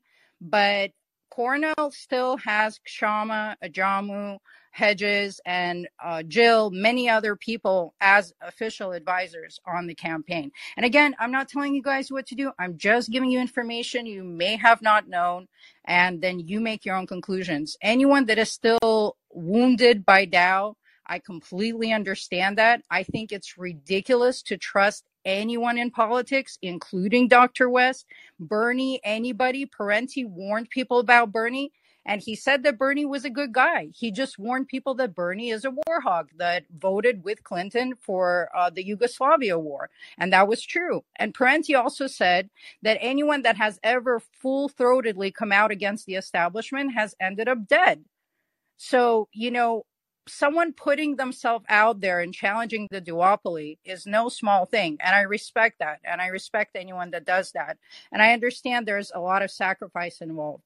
And if you guys are going to be invested in the electoral path, I just ask people to have realistic expectations, not project things onto Dr. West that he's not. There's plenty of good things that he is, but don't project things onto him that he's not and then get constantly disappointed or try to bully him into becoming that thing. He's just not that thing. Dr. West is a, a great motivator. He's good at bringing people together. He's open minded and listening to people, and we have witnessed growth from him. But he also just endorsed Biden a couple of years ago and his family is supportive of Biden. He's grown on that. He's evolved on that. So if you want him to ev- evolve more, give him feedback and try to push him left. Because if you just abandon this campaign, it's going to leave a void that all of the former Bernie staffers are already coming in and filling. A bunch of liberals are coming in and filling, and they're going to be the only ones in his ear. So if you want to actually make a difference and create a counterbalance, you have to voice your concerns very clearly instead of just being fuck this because that's just not productive. You're more you're more than welcome to do it and i understand why you would. It, it's just not going to be to our advantage in any kind of way. Th- those were the main highlights i wanted to say. Well said, Zoya. And I, I think that's something that people need to hear because the thing is, is this: yes, are there other people running? Absolutely, but I'm going to be 100% honest with you. Out of all those people running third party and independent, Dr. West is the one that has the best chance to have the most momentum around him. And I, I've interviewed a lot of these people. I interviewed Jas- Jasmine Sullivan or Jasmine Sherman, and you guys know how that went. Like she had a, a lot of good ideas. I didn't agree with all her ideas, But again, like the reality is, Dr. West is going to be the one that's going to build that momentum. But no, he's not going to be perfect. There is no perfect campaign. But when you look at the issues, he's right when it comes to Israel and Palestine. He's right when it comes to the domestic issues about Medicare for all. When he talks about, you know, uh, racial justice and things like that, like he's right on the issues about dismantling the empire and getting rid of NATO. So I think I want us to be careful not to get so caught up in the personalities that we're not paying attention to the policies anymore, because that's what will happen. And I feel, I kind of feel sorry for Dr. West in a sense, because like I said, he's coming in during a time when a lot of people have been burned by the squad. They've been burned by Bernie Sanders. But I want to remind everyone again, since I've been eligible to vote, I never remember a Green Party uh, candidate for president dropping out and endorsing the Democrat uh, candidate. So for the people who keep saying that, I want to remind you, Dr. West is not running in a Democrat primary. This is not a Bernie Sanders run. Greens are usually there to the general. So just just keep that in mind. And I know we got our issues. People have issues and stuff with Peter Daou and things like that. But I can tell you after talking to some of the volunteers and just like Zoya knowing a little bit more about what's happening on the back end, they need people to help. So if some of you, if you have the bandwidth, I recommend you go to the website, sign up to volunteer and sign up to help because that's the thing. Cause, cause Zoya's right. Like Democrats will come in because if, if they, you know, they have to have people to help with this campaign. But if you guys have the bandwidth to do it, do it. I don't have the bandwidth. I couldn't even work on the campaign because I have, obviously I have a job. I have the RBN chapters and all that kind of stuff. I do not have the bandwidth to take on anything else. So I really could not do it. So just, just keep that in mind. If you have the, some time to be able to do it, to volunteer, whatever it is, sign up on that website because they really do need the help. Yeah, and if I may just end with, uh, sorry, Roger. Uh, my goal with Dr. Cornel West campaign is to generate enthusiasm to channel into all of the movements that I just mentioned because this is a chance to bring people together and galvanize them. And this time, I hope we really don't rely on anyone, don't attach the movement to any one person. And once we have that solidarity and ground network, that we actually utilize it for material change on the ground. That is my hope with this campaign. I do not personally think that uh, we are ever going to win a presidential run in this rigged system. So I don't have any aspirations of Dr. West actually becoming president. And I'm not sure what he would even be able to accomplish if he ever was to be allowed to be made president. Uh, my goal is to bring us together back to that point that we had that massive energy in 2016 and 2020 and not squander it this time. And I want us to be ready to channel that into direct action on the ground and, and not just think that this campaign is, is the beginning or the end of anything. Yeah, and I also want to add too, uh, another thing that you guys should keep in mind is that there is some bitterness from when Dr. West left the People's Party and went to the Greens. So just FYI, people, keep in mind there is some bitterness. From what I understand, Nick Brana apparently put up a lot of money uh, for Dr. West to run through the People's Party, his own money, not People's Party donations. But so there, just keep in mind there is that bitterness, and some of the people that are still part of the People's Party, they're going to continue to lash out against Dr. West because he left the People's Party and went to the Greens. But to that, I say, Nick Brana, first of all, you should have had all your shit straight which he did not have. You have accusations against you, and you motherfuckers don't have ballot access except for one state. I mean, let's be realistic here. The other thing I want to mention too is Dr. West did not go to the People's Party. Nick Brana came to him and asked him to run for president. There's a lot of rumors that are going around. People don't know like what's happening in the background that I am aware of. And I just want to tell you guys there is bitterness with people who have who don't like the fact that he left the People's Party to go to the Green Party. Absolutely. And, and we have to watch out for that. And I'm still seeing a lot of you uh, in the chat talking about trust. I just want to reiterate you should never trust a politician. They are strangers. You don't know them. Even Dr. Cornel West is a stranger to you. Stop, uh, you know, celebrity worshiping these people. Yep. We don't know them. Judge them based on actions, hold them accountable when necessary, and never go beyond that into trust. This is not our family. Your family's in your community. Yeah, so, that's what happened with. That's exactly what happened with Bernie Zoya. Go ahead.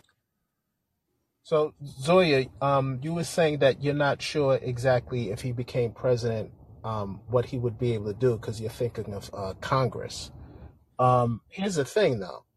Here's what a lot of people forget about executives, whether it's governors and presidents and mayors and stuff like that. A lot, a lot of us always think of the stuff that we would like to see passed. But here's the thing there are laws on the books that never get enforced. Sometimes you don't need new laws, you just have to enforce the ones that are on the books. So there's a lot of stuff a president can do the, um, with the laws that already exist that hardly get enforced. You see what I'm saying? Like, for instance, he was talking about someone might think that, oh, he won't be able to give us single payer health care. Well, there's two ways you can we can get single payer without having to dep- without the president having to depend on Congress. The first one everybody knows, which is doing what they did in Libby, Montana. Okay.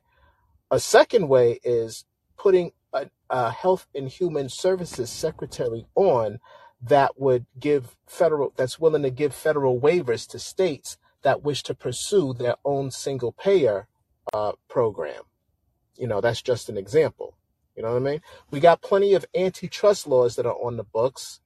You feel what I'm saying? There's uh there's a stuff that he could do with with postal banking.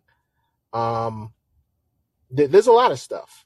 You know what I mean? So I, matter of fact, I'm what I was thinking was because Jacob was talking, he, he doesn't he, he wasn't he wasn't that confident in the uh cooperatives or whatever.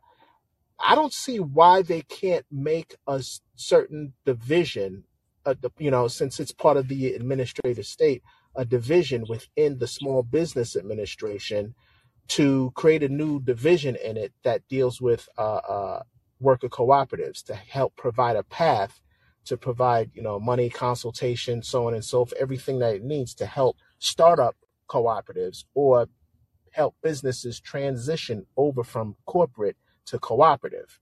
You know, none of these companies got big on their own. They got big with government money. So, you know, I just want to say that. A- absolutely, Roger. All great points. Just to clarify, what I meant by that is not that the mechanisms for a president to exer- exercise his executive power don't exist. That the uh, I was saying that the establishment would never allow him to use it, and whatever the laws are, laws you know are just the will of tyrants. Uh, we know what the laws in this country do and who they're enforced against and uh, who doesn't have to follow the laws. Hunter Biden being a perfect recent example. So, uh, Wall Street has never lost in an election. And for statistical purposes, the wealth gap has grown under every single red and blue administration. The military industrial complex has increased under every single red and blue administration. So, you know, Wall Street is never going to lose an election. That's what I mean by uh, they won't allow him to accomplish it, not because the mechanisms don't theoretically exist. Right. And as we told you guys in the very beginning when he first announced he was running, what did I tell you guys? Like, this is about movement building. This is also about organizing and to hopefully get him to that 5%. I told you guys we got to be realistic here. Uh, Zoya, before you go really quick, quick question. Any word on, because everybody has been asking me this, any word on this possibility of Nina Turner? I've talked to several people. I don't want to throw anyone under the bus, but at high and low levels. And what I know from them uh, is that there there have been talks with Nina already. So the the talks have been happening, and she supposedly, as far as I was told, declined one position, but they're trying to think of what position would best suit her. So you know, if you guys were really upset over Daou, uh, yeah. brace yourself. Uh, if you, you know, Nina was talking about access to healthcare and praising Obama when she was running. So, and all I care about the facts. None, and none of this is personal for me. So, uh, you know, eat it with a grain of salt. Prepare yourself. Don't put all your hope in electoral Uh, participating by checking a box is no big deal. I'll definitely vote just because it'll take five minutes out of my day. But every other minute of my day is going to be focused on movement building and on the ground organizing. Well said. Thank you, Zoya. Thanks, Abby. All right, I'm going to bring in Zeneb and then we'll go to neoliberal tears. And then the case study QB is in the house, I see. What's up, Zeneb? You just have to unmute and we'll go ahead and bring you in. Do, do, do. And there's actively going to be, I'm telling you guys right now, there will actively be podcasters who are going to be against this campaign. I'm telling you right now. So just prepare for it. People will be actively working against it. As we saw with that debate with Bree, Crystal, and Kyle, I'm just preparing you. They're going to work actively against Kyle it. is going to do a TikTok with Harry Sisson, about, you know, from the DNC. You know, they're going to dance. Mm-hmm. Zeneb, you there? Going once, going twice, going three times. Neoliberal, what's up? Um, yeah, amazing show tonight, Sabby. I just wanted really to thank you for giving us this space to sort of um, work out how, what we think, how we feel about after the Peter Daou thing, you know, from a supportive place. Um, cause I wasn't sure really after the interview, you know, I was like, I don't know, like, um, so yeah, thank you for letting us flesh out. I really agree with, um, uh, Noel and Atori and everything you said about, you know, we've been talking about breaking the duopoly for years. And I agree with you that Dr. West is probably the best candidate we're going to have, period. Like, I can't think of anyone better for a third party, a lefty third party. Uh, I've been trying. There isn't one. Um, and I also feel like, um, besides the 5% threshold, getting him to 15% would put him on the debate stage in the polls. That would be huge. Like if we can put him with Biden and Trump, um, because I think there is there is a realistic way for him to gain to with the big name that he is. I think it's realistic to shoot for that, um, and that would be really exciting and a way to put our ideas out there. Um, so the Peter Daou thing isn't a deal breaker for me, but I do want to acknowledge that it's like like I wanted to bring up especially one tweet, if I may, um, to submit to the class. Um, so what do you guys make of this? So this was in January of 2017, okay? Um, and it's from him, Peter Daou. The harsh truth. If you voted third, if, if you voted third party, you voted Trump. If you stayed home, you voted Trump. If you smeared Hillary, you voted Trump. So I didn't really get a sense of when after the Hillary loss, because this was in 2017, right after election. I didn't get the sense of when exactly he shifted or what. Like, you know, was it a policy? Like he all of a sudden realized Medicare for all made the moral case. Like it felt a little like I, I wasn't sure. Well, in 2020, he supported Howie Hawkins. He voted for him. So I think that, you know, it's remember a lot of people were mad after tw- after Trump won. Just remember that. That's true. That, that- yeah, especially right after. That's that's fair. Yeah, but like I felt like you know because you showed oh he did support Jill Stein in 2012. So Mm-hmm. now Hillary wins and you're blaming. It's almost like you went backwards and then you go forward again. You know. Um. But yeah, he did vote green in 2020 and you know uh, the Marianne answer. I didn't really know what to make of it because like he said it was like oh I wanted to just put a challenge up to Biden. That was my goal, like to shake up the system. But he But it's a also said Democratic like was, campaign. but he Yeah, also said he was trying to get her and RFK Jr. to split and run as independents. And if that's true, that explains why every time when Marianne was interviewed and she was asked that question about Dirty Break, that explains why she didn't really answer the question. Mm-hmm.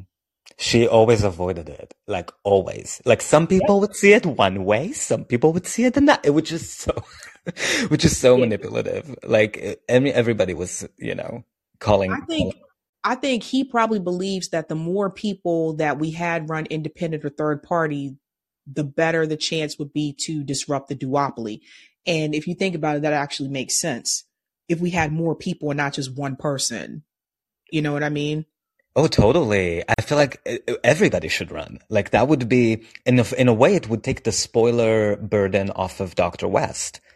Like if RFK declares independent, uh, I'm never going to vote for him, but he's going to attract some voters, maybe some voters who would have voted for Trump or some non-voters. Um, and it takes away the idea that, oh, Dr. West is a spoiler for Biden because we have more. No, it's just, we just have more candidates running. We have, they have more choices.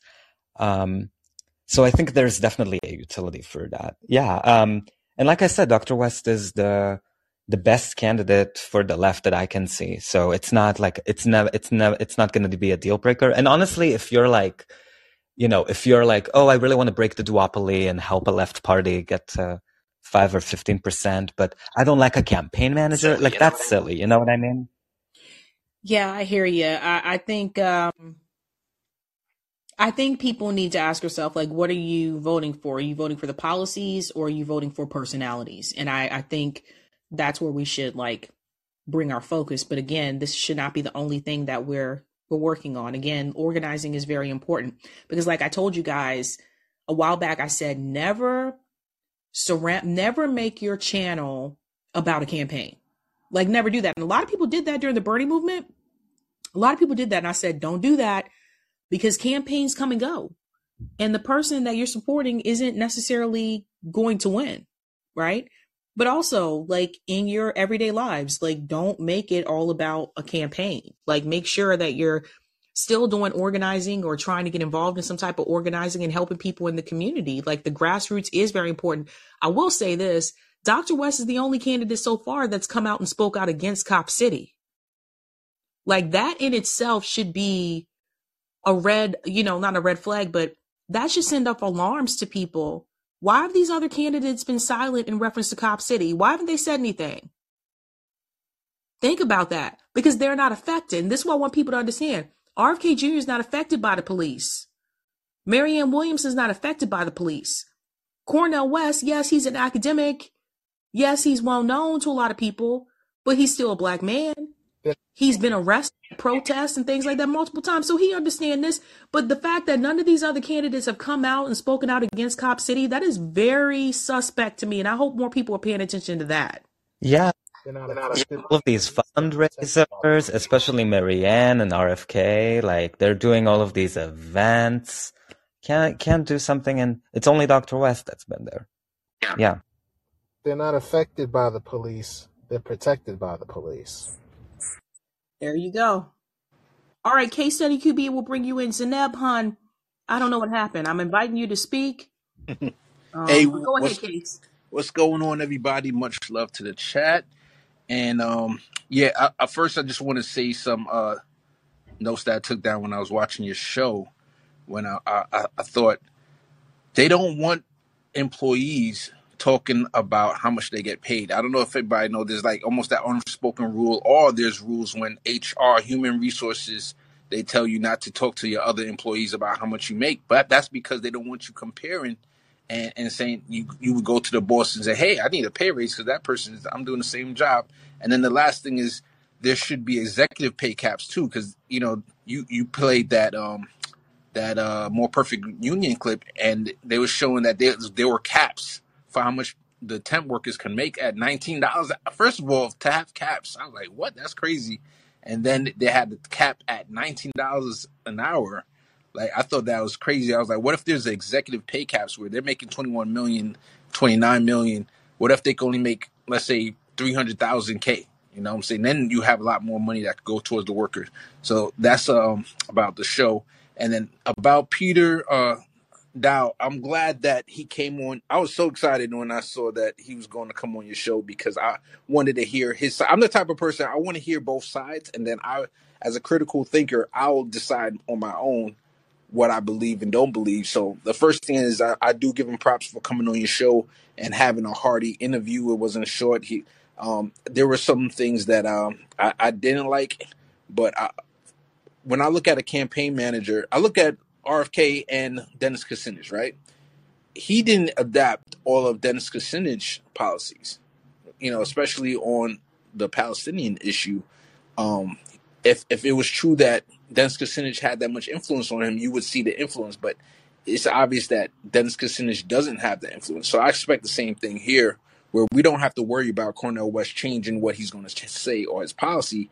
And I'm willing to give him a chance to see the, matter of fact, and I'm glad he's getting all the criticism because now that puts more pressure on him to make sure that he doesn't sabotage or um or or even let's say let's say with the best faith interpretation that he's not a saboteur, but he has to make sure that he does the best job possible as a campaign manager.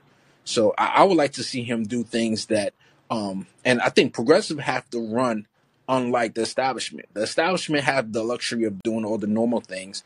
I think progressives have to do a non-conventional campaign. And what does that mean is part of that is we already seeing what he's doing. Cornel West goes on RBN often. He goes on a whole bunch of different channels. And imagine Bernie Sanders going on RBN and answering questions once a month, which is what um, Cornel West is doing. So I like that about what he's doing so far. I want to see him do Zoom um, town halls, maybe quarterly or once a month, whatever they can do sustainably. Because I don't want to be unrealistic. They they're going to be very busy. But as a people's campaign, as a people's candidate, he has to make sure that um, he galvanize galvanize the people by having like maybe even doing a call in. I would love to see, have him. I know he said he would do a call in. I would love to have him um, come on call in so that we can ask him questions directly and talk to him. And the last thing, um, you can't. Uh, let me see. Yeah, I would. I want to see him champion ranked choice voting as well. Um, so yeah, that's my thoughts on the the show and on Peter Daou. I suggested that to her to come on call in. God, Yeah, that we'll was see what one of the questions I did forget to ask was, would you come on the call in or whatever? Um, I'm I'm pretty sure if he was reading the chat, he was he probably been like, oh hell's no. Look, look, hey, Oh wait, you said Peter you Daou gotta or eat Cornel that. West? Peter Daou. Oh yeah, Not, I don't know. well, both of them. But I, I suggested both of them, Case. Yeah, I would love for him to do it too. Roger, go ahead.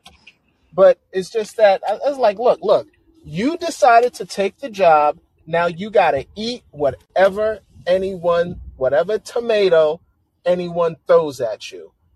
Unscreened things, you you don't get to hide behind the host. You got to come out and you just got to eat that.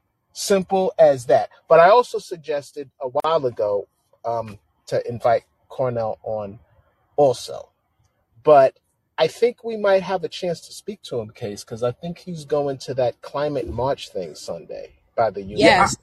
I heard about it, but I have to work that night, so I I think I'm gonna miss it. But I gotta take a look um and see if I can at all go to it. But I, Just, uh, he, he himself, I'm not saying anything that he didn't already say, but you know, he's, and he already said this, so I'm not like doxing anything, but he says he lives on 110th Street. So that's, you know, that's, that's Harlem pretty much. Yeah, it's Harlem, right? So he's local. so and so a case mentioned ranked choice voting. I just wanted to note that um, on the current um, Cornel West 24 site, they do have uh, ranked choice voting listed among their um, among their issue policy things. They have aligned public financing of elections with ranked choice voting. I wish some of that stuff in corruption were higher up and led with it, but it is on there. thanks. sir. Base, base. Joey, what's up? You're on the mic. Just gotta unmute. Booge, um, you might want to bring me on in a little bit and let people get through the Peter Daou stuff. I, I'm over here in New York, and I, I, yeah, hi, good morning. I'm fried. Um, but would you like other people to go on first so I don't derail the conversation. Alrighty. T Jasmine, that means you're up. What's up, T Jasmine? Just gotta unmute. The picture with the blue eyes. What's up? Hello. Oh. Um, I didn't hear Joey. I thought Joey was speaking. That's why I, uh, I, are you hearing me? Yeah, Joey said he was fried, so it's your turn now. Oh, okay. So, um, first of all, that was an, a brilliant interview. Well, it was a nice interview. Um, I, I saw that you, the last time you did a video and you mentioned him being the new campaign manager, and you said you would like him to be on your show. And I just caught caught that part, so I went immediately on Twitter and I put it in one of his um his tweets. I said it was a small tweet, so he had a few people in his like about twenty people. So I said Sabby Sabs would like you on her her podcast, and then I put the link to your YouTube video, and maybe that's why the next day he contacted you. So. Oh, oh, oh T Jasmine, I did not know about that. Thank Yeah. you. Yeah, because I saw, you know, you did the thing, and I'm like, you know, maybe he would like to, maybe he will. And so he, he said the next day, I saw the tweet that he said, I'd be willing to go on anybody's podcast, but I know it, was really you. big? did he, he DM you? Yeah, and and and he did. Um, Yeah. I'm. I'm pretty sure he- he'll probably go into others too. You're a good faith actor.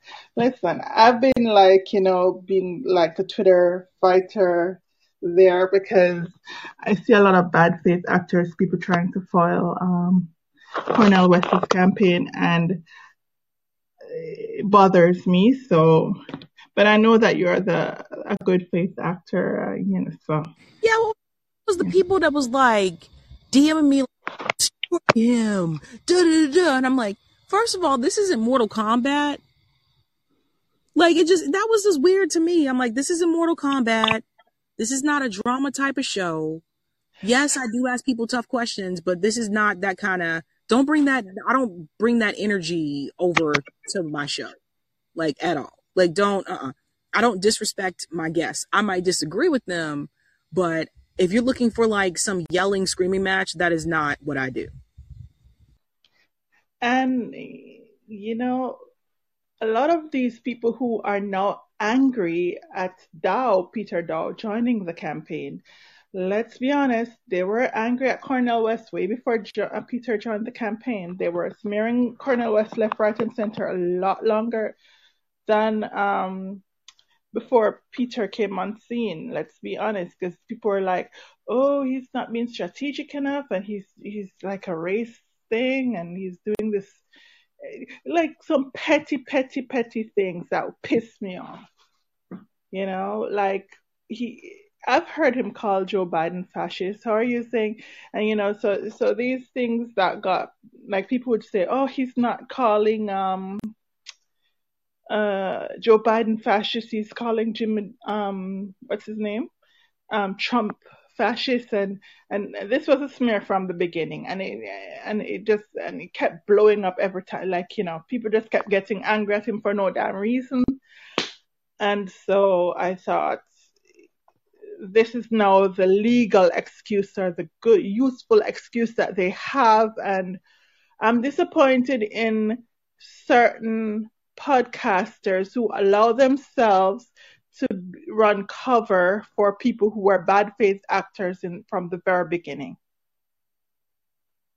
I'm just saying it. What do you mean? Mm, Um, okay.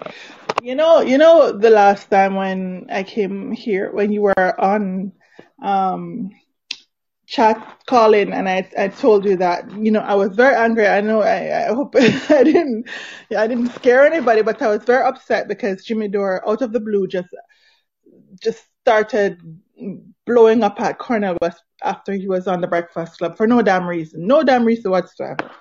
So it pissed me off. And so to me, he's been running, he's been doing that for, for, for, before the interview, he did that. He just blew up at him. Then the interview, and then actually twice before the interview, he blew up at him.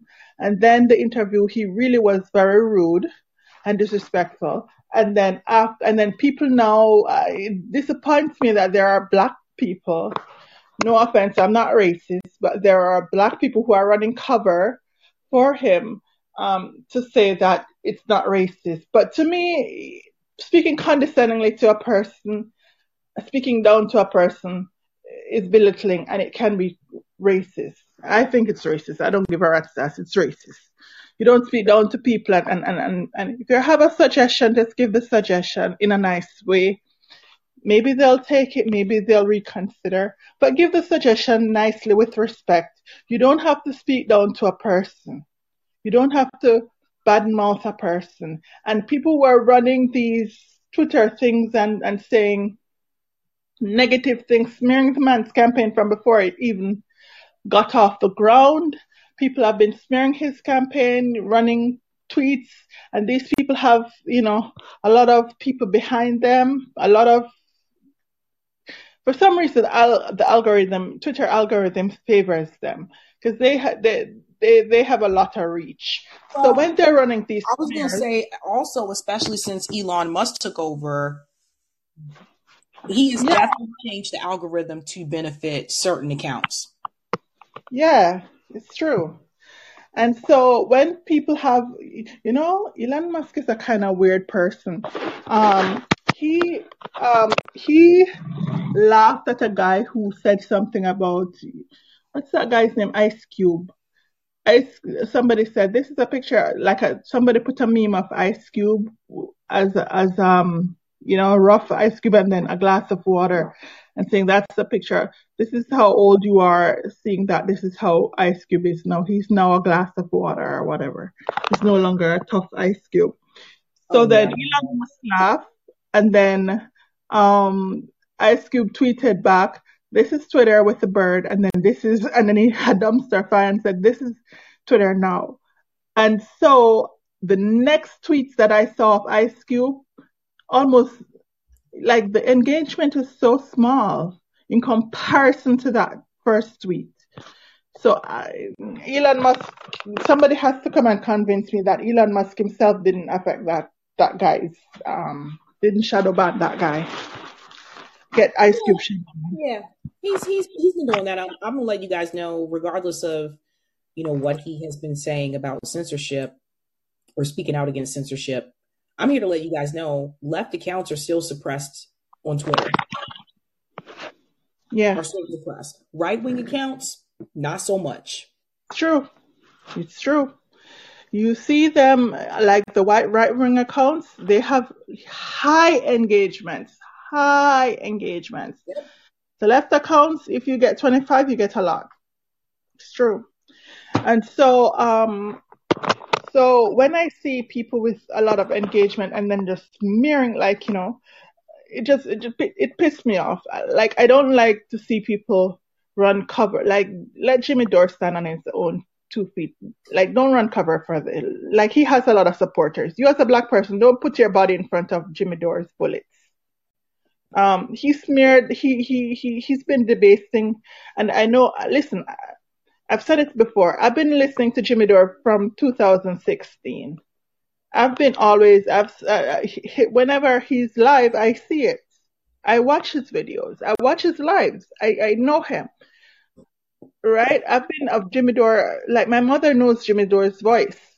I know, I, have been, it's not like I'm coming from a bad faith thing, but when I see him just automatically just attacking something, my eyebrow, my eyebrows gets raised and I, I'm like, why is he doing this?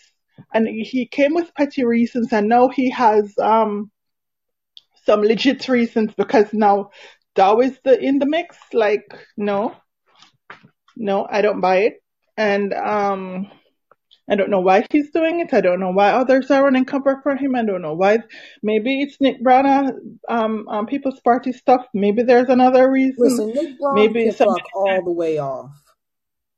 Nick Huh? Brana, Nick Brana, in my opinion, can fuck all the way off. He has no credibility. He does not have leg to stand on at this point. And the fact that you know, you notice you don't hear as much about him anymore. Yeah. Um, but like this uh, presidential campaign was, I guess, supposed to put him back on the map or whatever. But Nick Brana has done things in the most unprofessional way when it comes to the People's Party. And I'm just talking about the social media stuff, like tweeting your personal opinions from the People's Party Twitter account. That's not professional. I didn't even. I wasn't even following him, you know. I, I didn't even know that.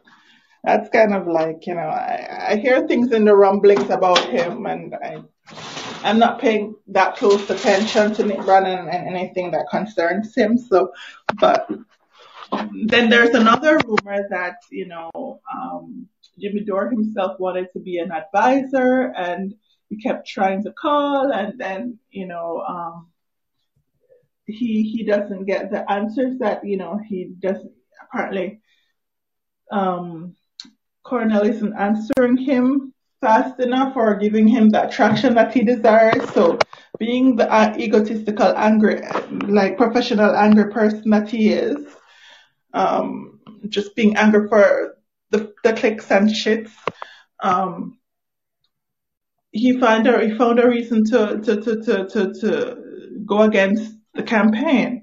I don't know if it's, if, if that's the reason it's possible because that's the way he is. Um, but it would be nice if he wasn't like, he didn't, you know what? Cornel should pay attention, should never, I hope he doesn't ever go on podcasts that are bad faith actors because it's, it's, it, to me, it's worse if you go on some, you go on, um, you go on a pod, podcast to get, at least to get slimed in the beginning. You don't need to be slimed. You need to get your message across in a way that somebody's just not gonna come at you and trying to do jabs that you are trying to get you to say things. Like, you know, you know that good faith interview that you had, you wanted to know this situation, you want to know the things that happened in his childhood or when he was conscripted as a child soldier, you wanted to know certain things about how he acted with the Bernie Bros or whatever, you know, certain good faith questions that you had.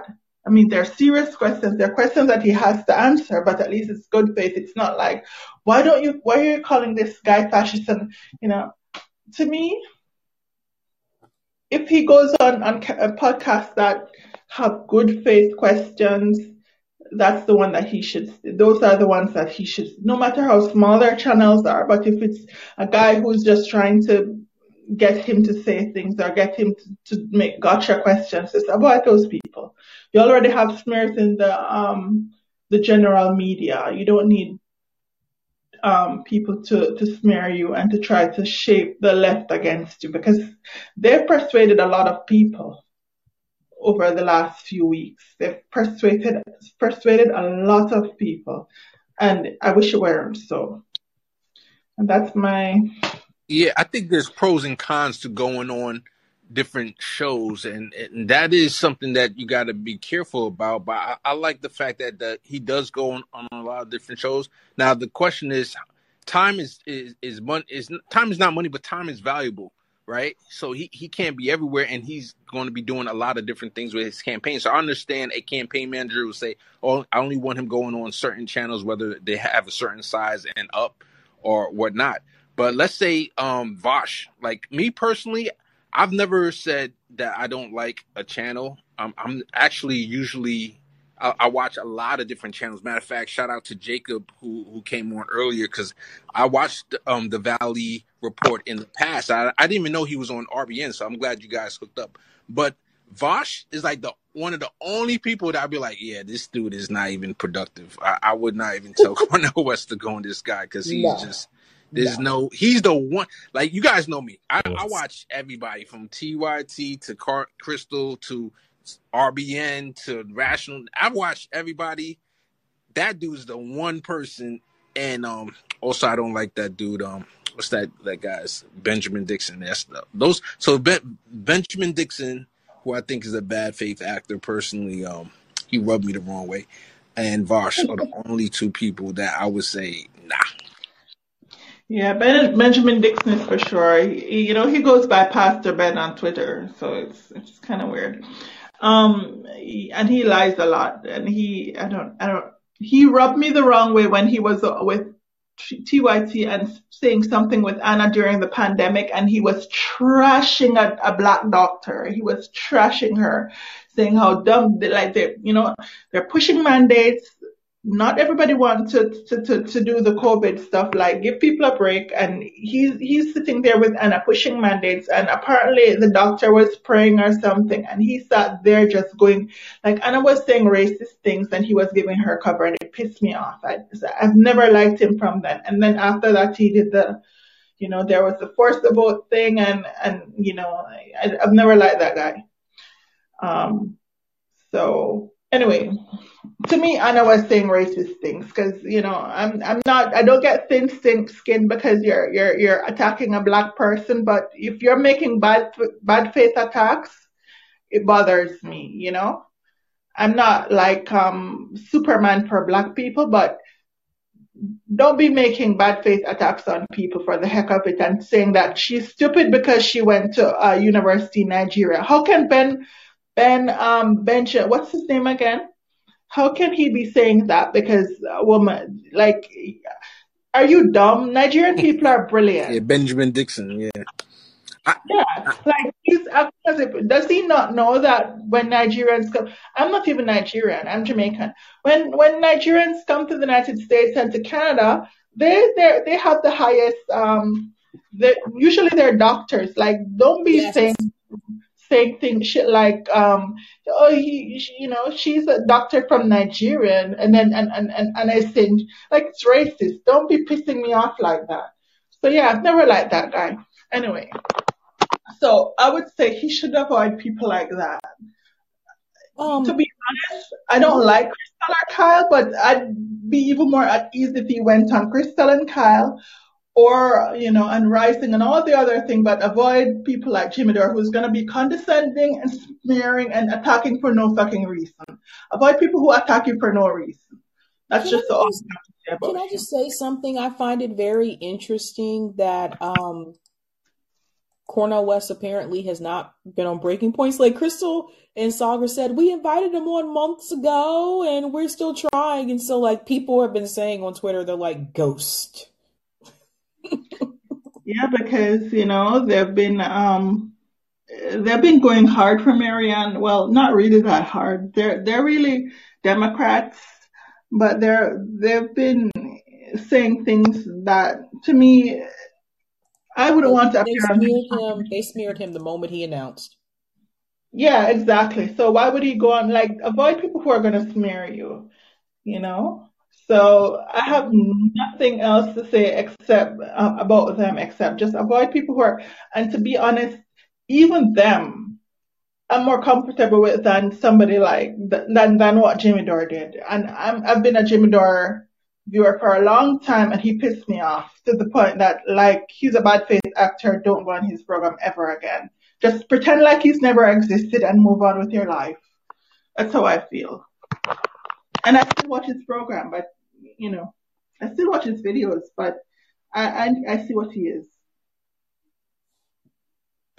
Mm. Anyway, Well, thank you so much for that, T. Jasmine. I want to go to Amanda. thank you. Bye. Alrighty. Okay, Amanda, you are on the mic. Hi, Sabrina. How's it going? Great show. Thank you. Uh, I just saw, like, by the way, I just saw a message from uh, Roger. I guess Roger sent this to me apparently before I went live. I'm glad I didn't see it before I went live, Roger. Roger sent me a message that said, This could make or break you, Sab. I'm like, what well, let me tell you why I think it will make you. You asked really tough questions, and you when he finished his answer, you allowed no emotion from you to get in the way. And even when he asked you, I hope that answers the question, you did not respond, which I think was great because it said, I, we are going to be watching you. Yeah, I heard your answer. I heard it. But you're not making the judgment for us whether we liked it and whether it answered the question that we had. And I think that was a very great way to to approach that interview and I and I hope that it gets seen in lots of places. Case, I'm sure you can probably do a little help there. Just a little request from me. I'm sorry. Say that again. But What's the request? Clip some of those good answers that, that and questions that Sabby had of this guy. I mean, if you've got the time, I just think it's important. I'm sure Sabby will too, because she'll have her clips. I, I did see one thing that I wanted to clip. I, I have to go back and, and look for it. But I like that you didn't let let him off the hook and you a- asked difficult questions. And the other thing I want to say is for the people that are naysayers about him, well, one thing the campaign manager will disappear because it's true. Cornel West is a man of his own mind. He's not going to get influenced by Peter Daou. But I do want something who's an MF crafty guy because let's just say it's not going to be easy going against the Republicans and the Democrats. We need somebody crafty so that Cornel West can keep his head above the fray. And when shit needs to get done, excuse my swearing, when it needs to get done, Peter Daou knows what needs to get done and he will recognize when things are being done against Cornel. Should you trust him? No, I completely agree with Zaina. Was that Zaina? Who said, Don't politicians, you don't know these people. Don't trust them. Trust their actions. And on I for one, I as my birthday wish two years ago, wished for Cornel West to run for president. I want him as president. And I want the best people on his team. And if we can't get the best people, I want people that know how to do their job. And I think Peter Daou will be able to do that. And the reason I say that is because he did try every trick in the book tonight with this interview, right? He used, he pulled out everything he had because Sabrina gives a, a tough interview. And, and the fact that some people will see it and not just automatically distrust him, but rather take all those things into consideration and take into consideration what his answers were is important, which is why I'm really grateful for the way that you did the interview tonight, Sabrina, and uh, th- very thankful that we have this space, as um, I think neoliberal tears said, that we have this space to kind of work these things out. Oh, thank you. Thank you so much, man. Yeah, there was definitely like I looked over one time, there was definitely some trolls in the chat. I was like, damn. The other thing is is like there could be a movement, but Peter Daou would not be the head of the movement that happens after the end of the campaign. That would have to be a parallel kind of role, either within the campaign or parallel organization outside the campaign that gets organized by all of the volunteers.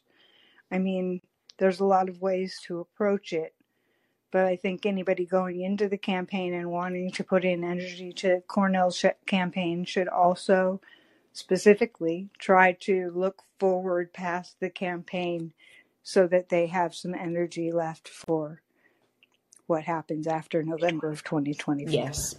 I I 100% agree. I feel you there. Thank you so thank you so much, Sabrina. Have a great night, and I hope you have a good day yes- tomorrow.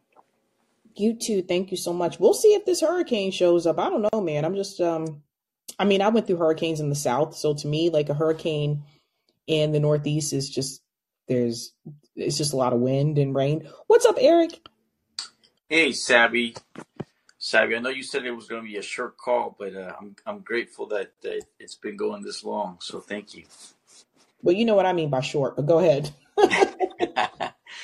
You know what? I, I was I was on the chat and I was furiously typing away. You know, I, I couldn't get in at the beginning of the call when, and I didn't know that you were going to interview him. So when I jumped on the on the YouTube, it had already been going on for quite a while. So I couldn't, and I have not been able to see the very beginning of the of the interview. I could only jump in, you know, at the time that I, I had time to do so. But you know, earlier this week we had talked about how you know there's only so much pool of talent in any one profession, right? Uh, even I can look at my own type of work, and you can look at your own type of work, and you know that a lot of times there's a small circle within each city or each state of those type of people that do that type of work, uh, and and so you can't you know really go beyond that pool. However, if if you have done any type of work at any you know for some time, you can recognize strategically that there are people that are competent, non-competent, and you could also recognize that there are people that could be, uh, you know, in a sense, divisive or uh, they can disturb what you're trying to accomplish at work, whatever type of field it is. You don't have to get into politics. You could take it to if you're a school teacher, right? If you're working in, uh, you know, it's a garbage man. It doesn't matter. Somebody that you know that's competent, but they eventually create a reputation for themselves, right? So this guy does have a reputation in this field, and people typically don't change unless they're pushed and their back back is against the wall for some reason or another. Whether it could be because of money, it could be uh, other things that are happening in their lives, and that's why it brings them to to change, right? So he in in in the call that he had when you were interviewing him, the way that he appeared to me was as a person that was uh, running cover, the way that he was talking so quickly, uh, that he was doing damage control. That's the way he came across. When he started to cry, and I even typed it up, I think on one of the messages, like these are crocodile tears that he's putting up. There was no need for him to bring up whatever he had to say about his past so that we would feel sorry for him. That's a snaky move. You know, the fact that you're having to talk about that. Because if you're going to go to an interview, when people ask you, tell us about yourself, I don't want to know about your family. I want to know how you can perform this job that I'm that you're applying for and how you're going to be able to use your experience to bring about good results whatever it is that you're being hired for. The, the fact that we're asking you about, you know, tell us about yourself has nothing to do about your family. directly. The, the, the, Okay. question the question was directly about his past, though. It- it's, yeah, but but still, he's being hired to do a, a task, a job, right? And then you know we can look back. I think a couple of days ago. and I I don't know if it was yesterday, Sabby, when you, Rome, CJ, and Nick were analyzing, uh, you know, the the the the, the whole, uh, you know, I think uh, Cornel interview, in the in the or in the fact that that that you know this guy is being brought on, uh, and you know CJ and Nick came the hardest, and and I and I don't know if I could say this, but there was times where you were looking down when you, when both Nick and CJ were kind of going off. Uh, and I don't know if you were reading notes or what you were doing, Sabby, What are you, but what are you talking about? uh, the, one of the one of the reason uh, I guess panels that you guys had. I don't know if you guys were looking at the the, the interview with uh, uh, what is it with uh, with JD and Cornel, and the four of you guys were like reviewing something, and you guys were talking about what how Cornel, especially CJ and Nick, that there was things that that Cornel that you guys had talked to him about, and then when he had had the interview with JD, he was still kind of going the other way. Um, well, I don't know. Oh, okay, gotcha. Okay, so a- anyhow, both CJ and Nick were pretty, you know, tough um, on on a lot of the things that Cornel was saying, and uh, in some ways they were agreeing with some of the things that JD uh, Jimmy Dore was saying, uh, but not the way that he was disrespectful, especially towards the end of the interview, uh, right? And and I think Rome also pointed out a lot of things that were, you know, like wow, yeah, Rome had a lot of good things to say there. That the way he was analyzing things, right? Still, you know, I would still vote for Cornel West, but I do question, and even in the um what's the name of that show? Show the dissidents, the the the, the, the guy, uh, I forget his name, the two guys, but the one guy was analyzing how Peter Daou is coming into this and how uh, Dr. Stein, you know, was saying that she didn't know him, but yet she vetted him. And then uh, the guy from the Dissidents show was saying that either shows that she's really naive or she's not really telling the truth because he was coming at her and coming at uh, She doesn't. So I'm. I do know Jill Stein. She's local to me. She doesn't know him personally, just like I don't know him personally.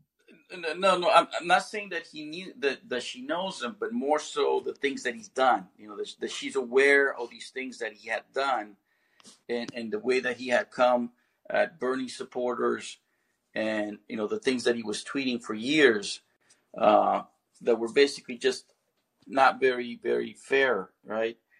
And and anyhow, that's that's what the because she that's what the guy wasn't was really. saying.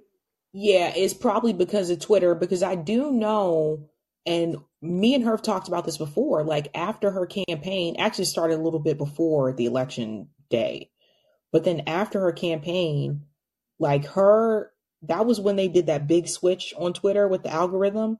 So she probably didn't even see any of that stuff. again, you know, this is what what the guy from Due Dissidence was saying, and he made some good points. You know that it, it seemed like wow, did she vet him? Did she really vet him thoroughly? I mean, we'd have to hear her out, I guess, to see what she did to vet this guy. And then the other thing is, you know, okay, this guy is saying, claiming as he got on your show and you asked him that he's changed, that he's, you know, he's here for, for this movement, right? He kept saying the movement or referencing, right? Well, that's great, but he doesn't have to be the campaign manager of this, you know, of this big candidate, this candidate that we all have, you know, that we're hoping that he's going to create a movement so that third parties could become more uh, uh, an option for, for regular folks to, to go and, and support. Uh, he doesn't have to do that, you know. And whether we here collectively on your show, your audience, if just because we don't know any other candidates that could do this job, doesn't mean that they don't exist. If we were to look at, say, the Green Party's own winners, I think you know the Green Party has had some success, uh, even though they don't advertise it and they don't do as good job as, as they should. They have had on the local level people win. Well, who's been their campaign managers? Who have been the people or the resources that were used for those people that were successful Well, can the I Green just Party? can I just as someone I, I do know a lot about this because number one, I've interviewed a lot of those people. And I think what people may not understand is that first of all, number one, the local level is different. And some of those seats that the Green Party candidates won on the local level were seats that were there was no contest. So you have to th- these are the kind of things that I think are important to say like but on the local level it is completely different. It's not the same as running a national campaign and not all of those Green Party candidates have a campaign manager when they ran on the local level either. In fact, I would say most of them don't. See, these are the things that that's the thing about running third party. This is why some people don't do it, is because it's not just about the ballot access and the resources and the money. It's also those things like trying to find someone to be a communications director, but you really can't pay them much. Find trying to find somebody to be campaign manager, but you really can't pay them much. A lot of these people that are have worked with campaigns before, a lot of them don't want to work with third party candidates because again, it's a career killer. It Right. really is, unless you're going to stay there. Well, So, uh, you know what I'm what I'm going to say is just from a from a pragmatic, just strategic, uh, you know, just looking at my own uh, again what I do for a living is if this guy again he's divisive and, and he's come in with that with that stigma you know behind this person. And, and it's clear by the amount of, of uh, uh, super chats and people whatever that guy Sparky and many others were saying uh, right? He's got that stigma. Now there is time well, from now till next really year. quick, and I'm just gonna make the super chats, okay the sorry. super chats were prompted. Y- yeah. No what I was gonna say was um, uh, what I was gonna say was there's still time right from now till next year.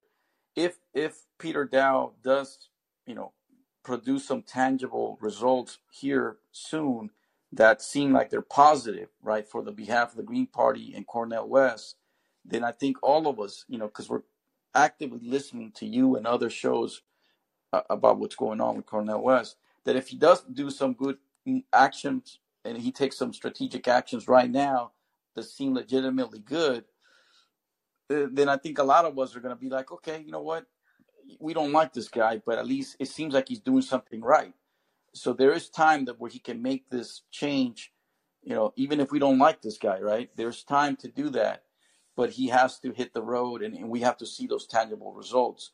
If in if in turn he he uh, he goes back to the way he's done things in the past, and he makes Cornel West look bad, it makes them do things that we would we would consider to be more the the status quo, then we are going to all be saying, "Oh yeah, that see what he did?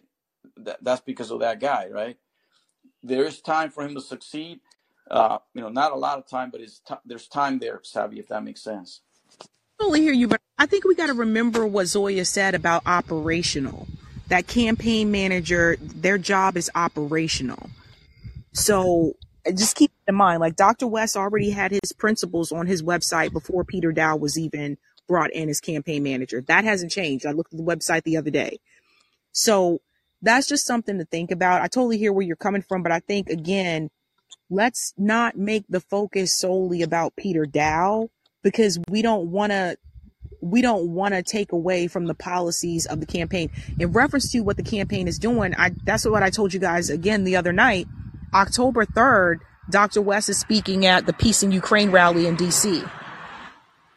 So there's that. There's also the climate action. These things are happening because I'm saying this because people keep contacting me saying, when is Dr. West going to do something? I'm like, he's been doing stuff.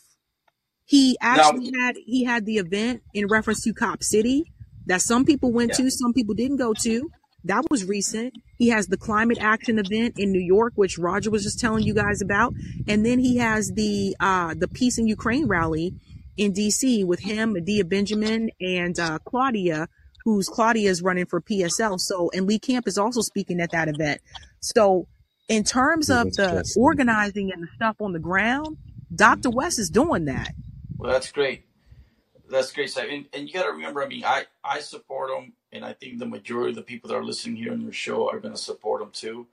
Uh, I do also hope that that he does take heed to some of the things that even when he's talked to Nick and CJ, that he he actually, you know, and I think I don't know if it was you that was saying it. Uh, look, I listen to you all the time, Sabby, so I apologize. I don't know what show it was, but you were saying like he's got to go for the knockout. Like you know when he comes at you know when he's talking about Biden or whoever the other candidate is, he's got to come with like, hey, I'm gonna knock you the fuck out. and and and I, I just remember you saying something. You didn't use the F word, but you said knockout. And I think he does have to do more of that, you know, like really make himself separate himself from all these other candidates without any hesitation, you know, whether he's talking about Biden or whoever, you know.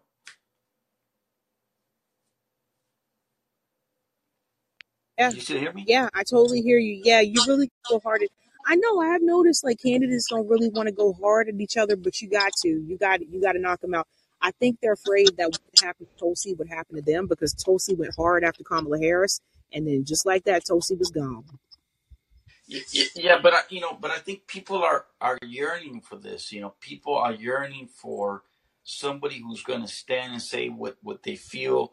Um, and I don't think there's nothing wrong with that. I, I don't think Cornel would, would, lose anything. You know, he's already stood up to Obama in the years past when he called him out, and people still love him. You know, so I, I think there's a way that he could say it in a way that's still good, but he's like, yeah, you know, like I'm coming for this. This is I'm doing this for the people. And and he knows how to. I mean, he called uh, in some interviews the Democrats irredeemable you know, which I think is a great way to phrase that. You know, they have betrayed their own voters, the, you know, the working class. They're irredeemable. Don't ever go there again. You know, like never shop there again.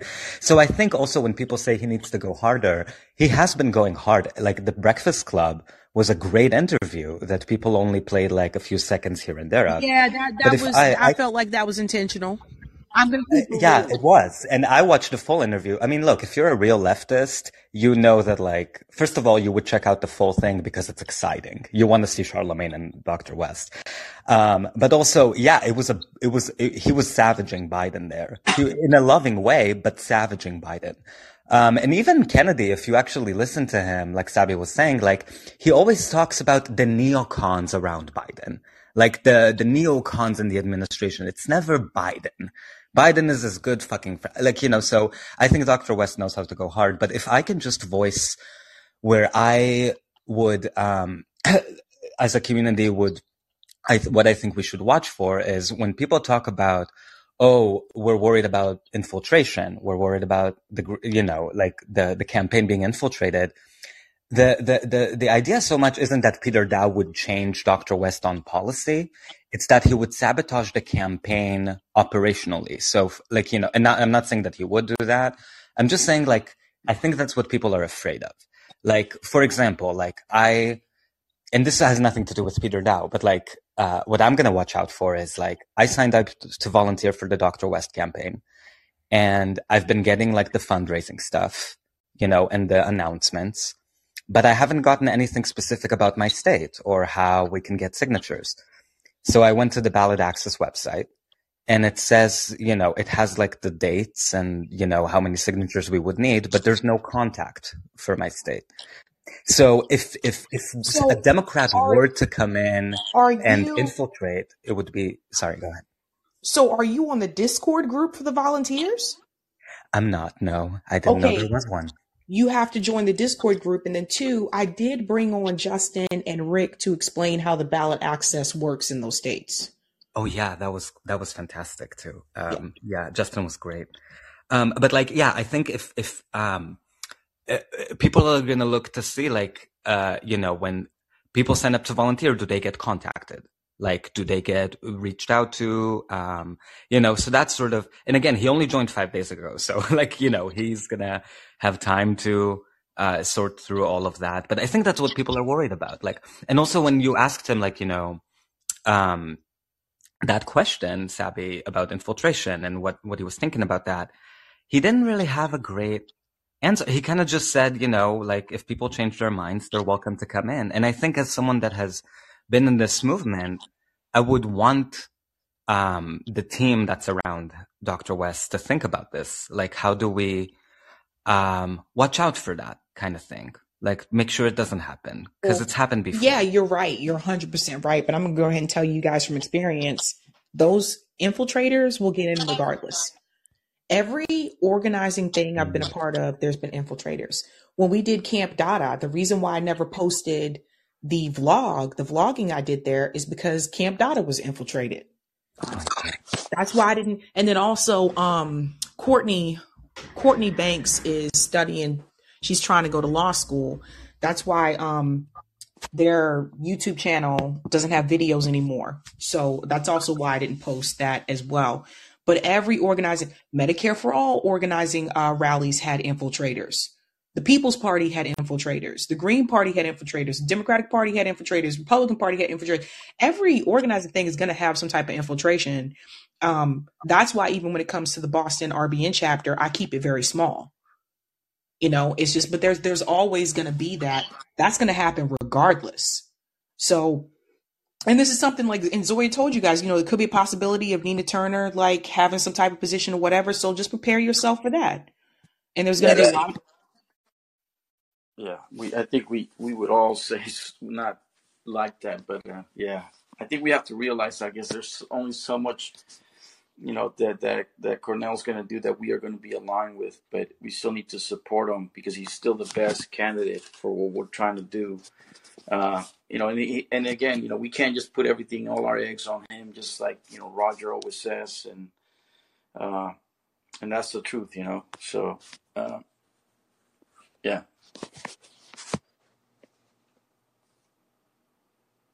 Can you guys still hear me? Oh darn it, I lost. yeah, I can hear you. I'm just, I want to make sure I Oh get yeah, through oh, the, I'm the sorry. queue.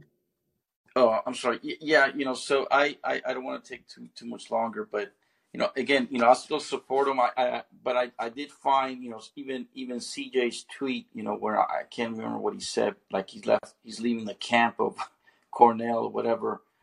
Uh, I mean, it, CJ and Nick were pretty pretty, you know, black and white in terms of like how they felt about all this. Uh, it was just interesting, you know, to hear them. To me, it's always interesting to hear you guys when, especially when you, all four of you guys get together. Um, Yeah, I mean, like for me, again, like you guys have to make your own decisions. yeah, But one thing to remember, like, yes, we are a network, but we all have we have different opinions and different, you know, ideas. Like Rome, Rome, for example, doesn't believe in voting at all. He, he'll right. tell you. He don't care. I don't know if you guys saw the, the video he put up on Twitter where he said, people keep asking me why, how I feel about Peter Daou joining Cornel West campaign. And then Rome said, I don't give a fuck. Well, well, you know, we kind of know when Rome says certain things. We kind of know that he's because we, have been listening for him for a couple of years now, so we kind of know. Uh, and, and we kind of all know that your your own traits and personalities when you're. But I just like it, and I enjoy when all of you guys get together. Uh, and I hope that I see more of that. I just like it when you guys do that because it just it seems like really the whole team is there for us to hear hear it out. So Yeah, anyway, it's anyways, I, I miss I miss being able to do the roundtable things because um the thing is like with my my work schedule it's not Tuesdays don't work out for me like it used to um, because we have meetings during that time. But yeah, it, it was nice to kind of jump on and be able to do that again. But yeah, it's you I'm know it's let hard with our schedules. I'm gonna let the other guys talk, but I, I, it was nice hearing Case Study QB. It's always a pleasure to hear that guy. So keep doing what you're doing, Case Study. Thank you. Thank you so much. And just to talk on real quick about infiltrators, my my mentality, because I, I think the same way you do, Sabby. Like, there's going to be infiltrators in the organization that you join, and I know for me, my mentality is, you know, how there's that list that Nick um used to talk about a lot of the CIA, the the list of things the CIA used to tell their agents on how to be an infiltrator. I would take that list and tell my members like, hey if any of you guys do this, three times strikes and then you're out. You got three strikes, and after that, you're out. That's how I would. I hear you. Let's bring in Dave. Dave, you're on the mic. Just got to unmute. Going once, We can even call it going strikes. twice. Go ahead, neoliberal. Oh, I was just um adding to cases uh idea the three strikes, you know, for the CIA. I mean, yeah. Yeah. yeah, buddy. Okay, Dave. All right. Let's go to Jay, New York. I think that's, yeah, Jay, New York. You just got to unmute if you are on the mic. We are on the mic if you're ready. Alrighty. Hey, What's up? uh, first time caller. Thanks for taking the call. Uh, just want to say real quick, uh, I, Case, I think you made a great point about uh, Dennis Kucinich is very having very little impact on, uh, at least what seems like very little impact on RFK's um, campaign. Uh, also, I just want to just say that the election is not this November; it's next November. And Yes. there is absolutely no need to make some hasty decision based upon a, a campaign manager. I mean, you have months to see how this plays out and then say, hey, you know what? I'm not feeling this. But to, you know, come down now and just say, oh, I'm I'm out or this is to be this or this is to be that, we have no idea what's how this is, you know, I mean, we're hoping that, you know, this is to go smoothly, you know, many of us. But, you know, no one has a crystal ball, pardon the pun, to, to tell the, the future.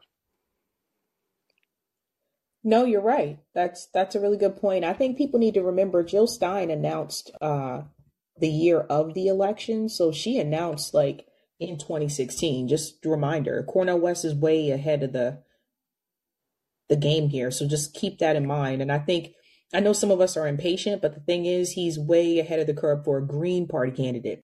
Democrat candidates have to announce early because the primaries start in February of next year. So that's just something to keep in mind. Uh, okay. And just one last thing. So for all the folks out there who think that Cornel West just basically about race and not income inequality, um, he wrote a book maybe about 10 years ago called The Rich and the Rest of Us.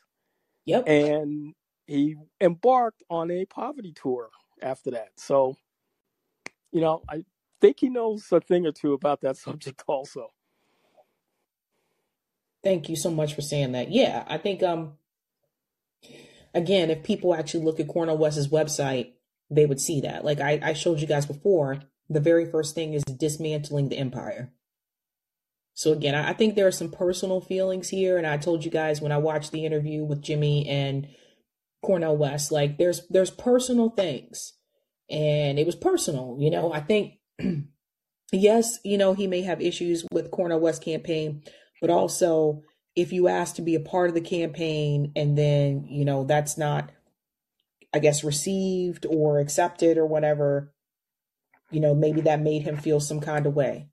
So just keep that in mind. I'm just here to tell you guys people in the space can get very much offended if they feel like they're snubbed.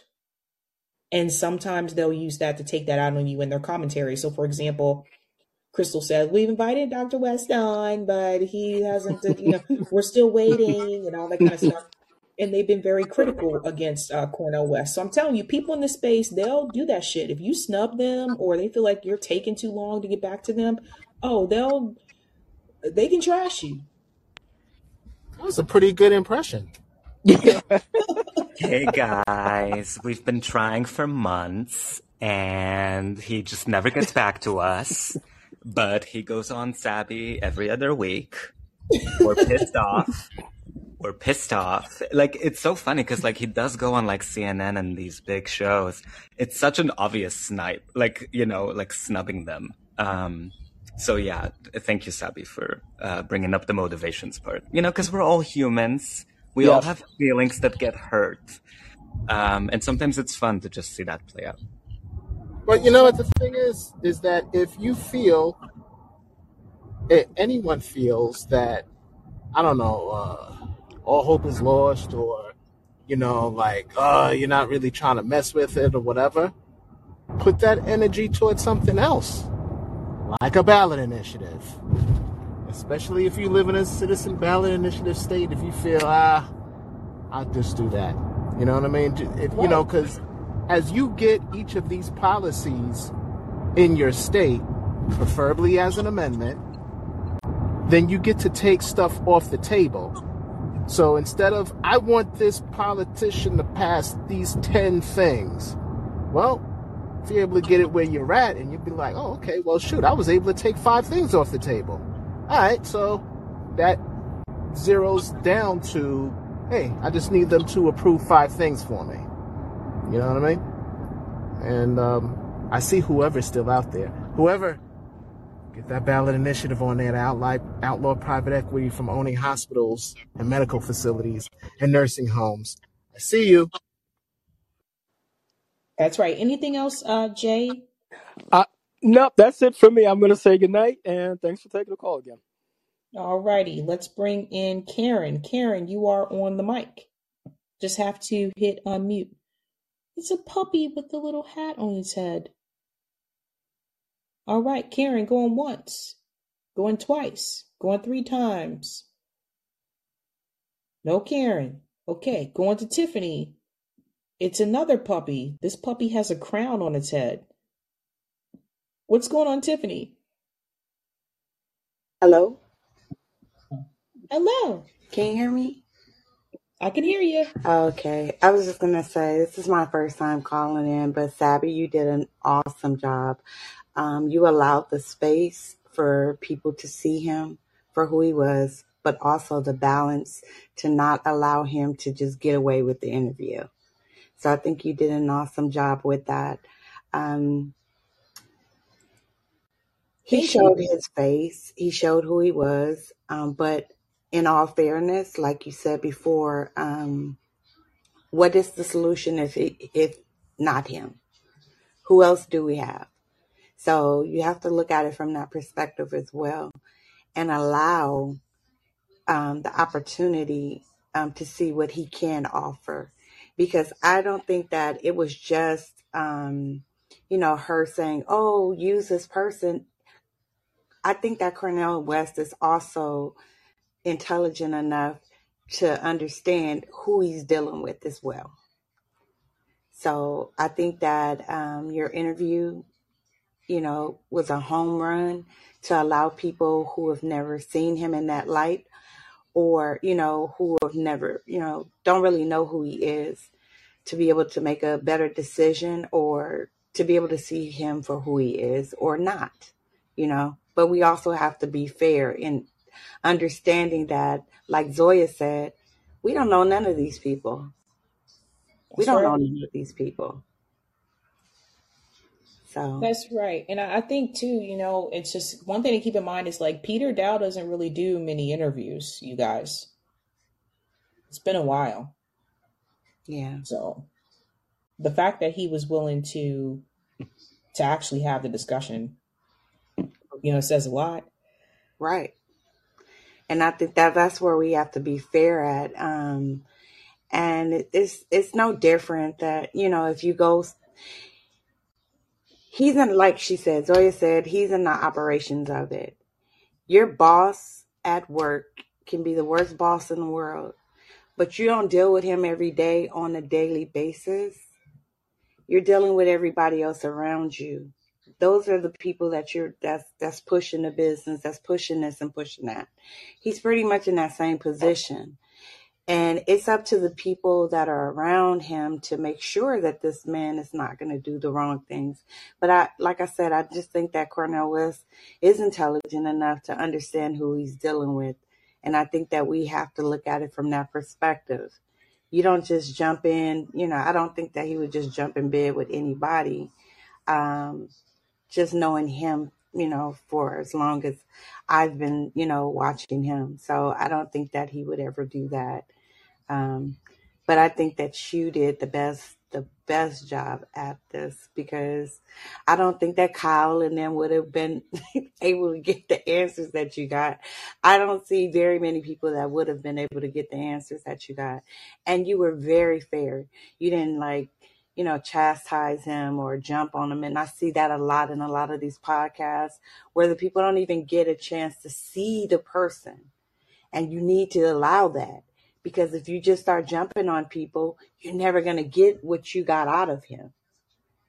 You know, because whether he knows it or not, he showed his hands on both ends.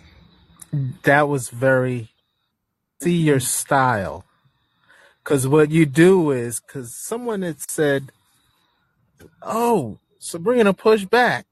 Well, pushing back, hmm back is interrupting the person and not, not letting them uh, speak and get a thought out. I said, no, no, no. Let him speak and let him hang himself. Yes. Yes. Yeah, if people are looking for like that uh crass like style of communication, like that's I don't do that. That's not who I am. Um, I don't like it when people overtalk each other because then you can't hear what's said. Like I don't like that. I, like I'm not doing this for entertainment. And some people just want to see a fight. Some people come over and they just like, let me just see a brawl, knock this person out. Like that's not who I am. It's for people to get the answers to the questions that they had. And so it's always funny to me if I look over and someone in the chat says, push back, do this, interrupt this person, da da da. And I'm like, no, like that's not who I am. And and I think that people have to stop trying to they have to stop trying to make podcasters act and behave like other podcasters. Right. Because at the end of the day, we're all individuals and no one, no one is going to tell me what to do. Like just period.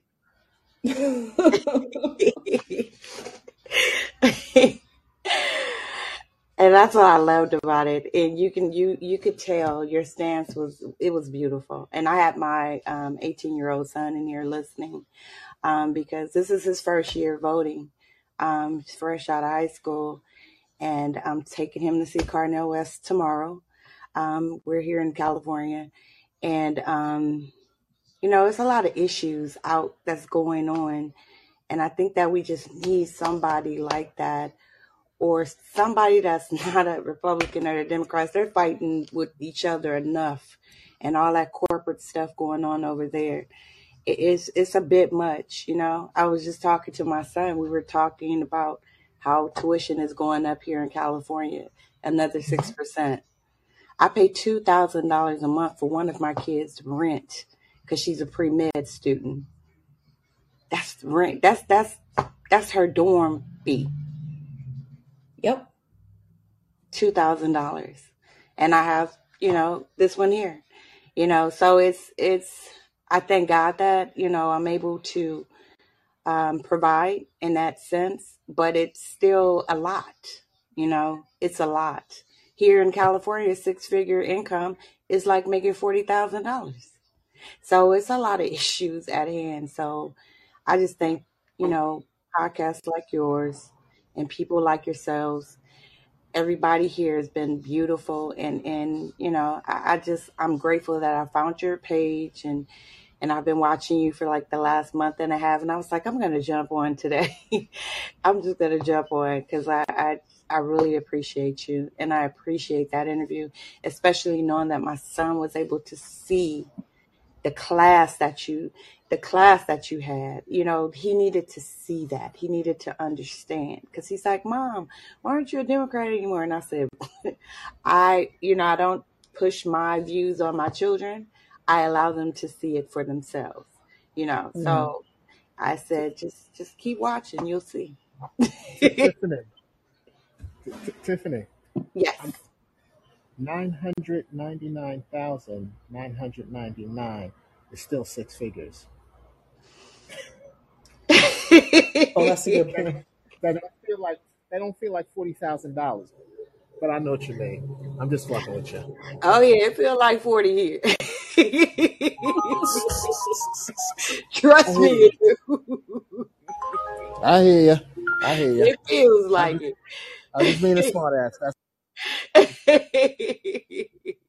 Oh man, I know you had to go there, uh, Roger. and I love it though. Thank you guys, but um, I don't want to hold you up. Um, like I said, I love your show. Keep doing what you're doing. Keep doing what you're doing, and know that um, I'm bringing these youngsters to your podcast. Oh, thank you, thank you so much. All right, have a good night. You too. All right. Okay, Karen, I see you're back. Let's try this again. Karen, all you have to do is hit the unmute uh, button. There you go. Is it working? What's going on? Hello? Yeah, I can Oh, hear you. oh, okay. It the whole screen changed. My tablet's been doing wacky things tonight. Originally, I hit it not knowing I hit it, and then I was annoyed when I went, "Oh." Uh, anyway, I kept hitting the. I kept, I guess I kept hitting the wrong microphone because you can hear me now. Mm-hmm. Okay. Um. Yeah. Uh. I thought it was really neat the other day the way Nico interviewed Cornel and then Jimmy and and got the two sides and it was kind of the way I saw it myself.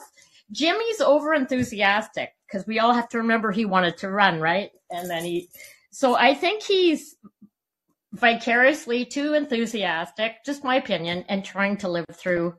Like he wants to help Cornel so much, but nobody likes unsolicited advice. And I think he's coming on too strong. And I think they really have way more in common with each other than they realize. And it's a mess. Like I'd love to see Hedges do similar to what Nico did. Um, because I think it's kind of a shame because I think they still could help each other a lot, you know? Um, yeah, I guess that's really all I wanted to say. Yeah, that bridge might be burned. I know it's sad though, eh? Because I think Jimmy's just was too enthusiastic. He he doesn't see that part of himself, that Johari window, the way he doesn't see that he's very aggressive at times and it's off-putting. I've seen it. I've seen him. Even his own staff has told him off for that. The way he's reacted to uh, super chats, and his wife took over because he overreacts and he doesn't seem to realize how it affects people. I, I think he gets at times too enthusiastic. And both men have big egos too. Cornel's not like perfect either. And the, the hello? The egos of both of them kind of got in the way and, and clouded them, which is sad. I'm just gonna go ahead and say this. go ahead. Again, this was a lot of this was personal. Having known some of the things behind the scenes, a lot of this was personal. And yes, there is ego involved. yeah. But the thing is, when Cornel West left the People's Party to go to the Green Party, that created a rift. Oh, okay. So that's that's something to think about. Then there is the fact of Jimmy wanting to help work with the campaign and the campaign being like, you know, not thinking that was a good idea. I actually don't think it's a good idea.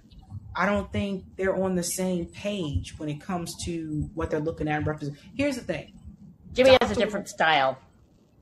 different Yeah. style, not only that, but Dr. West wrote a book called Race Matters. Yep. Dr. West is telling you that race does matter. So Yeah. Dr. West is not going to remove that from a part of his campaign, especially being a black man in America. hmm You know, Dr. West has been arrested multiple times protesting for some of these rights. He's been fighting for black liberation for longer than I've been alive. Yeah. So the thing is, he's not. That's not something he's going to remove from his campaign. The Yeah. other thing, like I told you guys um, back when the interview happened, before the interview even started, there was already racist comments in the chat towards Dr. West before it even started. Now I don't know where all these racist ass MAGA people came from because I don't usually watch Jimmy live. That's usually that's my movie night, so I usually don't see him live. He But has I a lot of MAGA. yeah, but Yeah. but again, where did those people come from, Karen? So that right there lets you know when it comes to the policies, no, they're not on the same page. They're not on the same page when it comes to the policies. So the thing is, is I understand why Dr. West campaign may have thought that's not a good that's not a good idea. There's also the fact too, another thing that I saw. I don't know what the hell is going on, but I saw a clip where I think Pasta was co-hosting. It was him and Kurt, and they were basically talking about Vivek saying that Ayanna Pressley's statement was like a Klansman or something like that. And I sat there and I'm watching them defend Vivek Ramaswamy and make fun of white supremacy. And that's not the first time I've seen that happen on that Vivek's a show this year. Yeah. Yeah. So something has changed. And I've been watching that show for a long time, but this year I have noticed a difference. And my thing is this whether you like Democrat, here's the thing I can't stand the Democratic Party. No. I can't stand the Republican Party. No, they're crap. I yeah. focus more on the Democratic Party because a lot of people really do believe that they are better when they're not. Like they're they're all corporate, they're all corrupt, just like all party all those parties, Republican and Democrat, they're both the same way in reference They're all that. neoliberals. Yeah. Yeah. Exactly. That being said, we have to be careful not to be that we're so adversarial towards Democratic Party where we're just being contrarian just to be contrarian, even when what was right in front of our face with Vivek Ramaswamy was clearly not right. And you you don't want to see want to see the difference? Look at the way that Pasta covered that on Jimmy's show, and look at the way that RBN covered it. We covered the same story. I didn't see that you'll with Pasta and Kurt. Kurt gets under my skin a lot anyway. So, you'll you'll you'll see the difference. You'll see the difference. The way that we covered it and the way that Pasta covered it on Jimmy's show. So yes, we all realize the Democrats suck. We totally get that. However, that does not mean that we sit there and we make excuses for these blatant racist comments coming from the other side. And no, that that's should never what- happen. Yeah. Right. That clip in particular, and someone sent it to me. That's how I saw it. That clip in particular was very offensive. And I I cannot see it. defend that, and I will not defend that. You don't see me out here defending Vivek Ramaswamy. No, I don't So- know why anyone would. He's he's a used car salesman. He's- Again, because it's the whole thing of the Democrats are bad, and I totally get that, and I agree the Democrats are bad. But again, don't let's not sit here and pretend like both parties aren't bad and they both don't have their issues.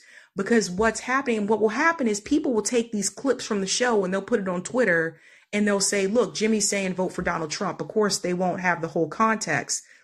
Exactly. But I think what people have to understand, and I haven't I haven't spoken to Jimmy in a while, but next time I get the opportunity to speak to Jimmy, what I would say to him is that when you say to Dr. West that he's telling people that Biden is the lesser two evil, if he doesn't say that Dr. West is fascist, I get that. But what I also get is that when you tell people that Joe Biden is more fascist than Donald Trump, which is what was said in that interview with Dr. West, you were also telling people that Trump is the lesser evil.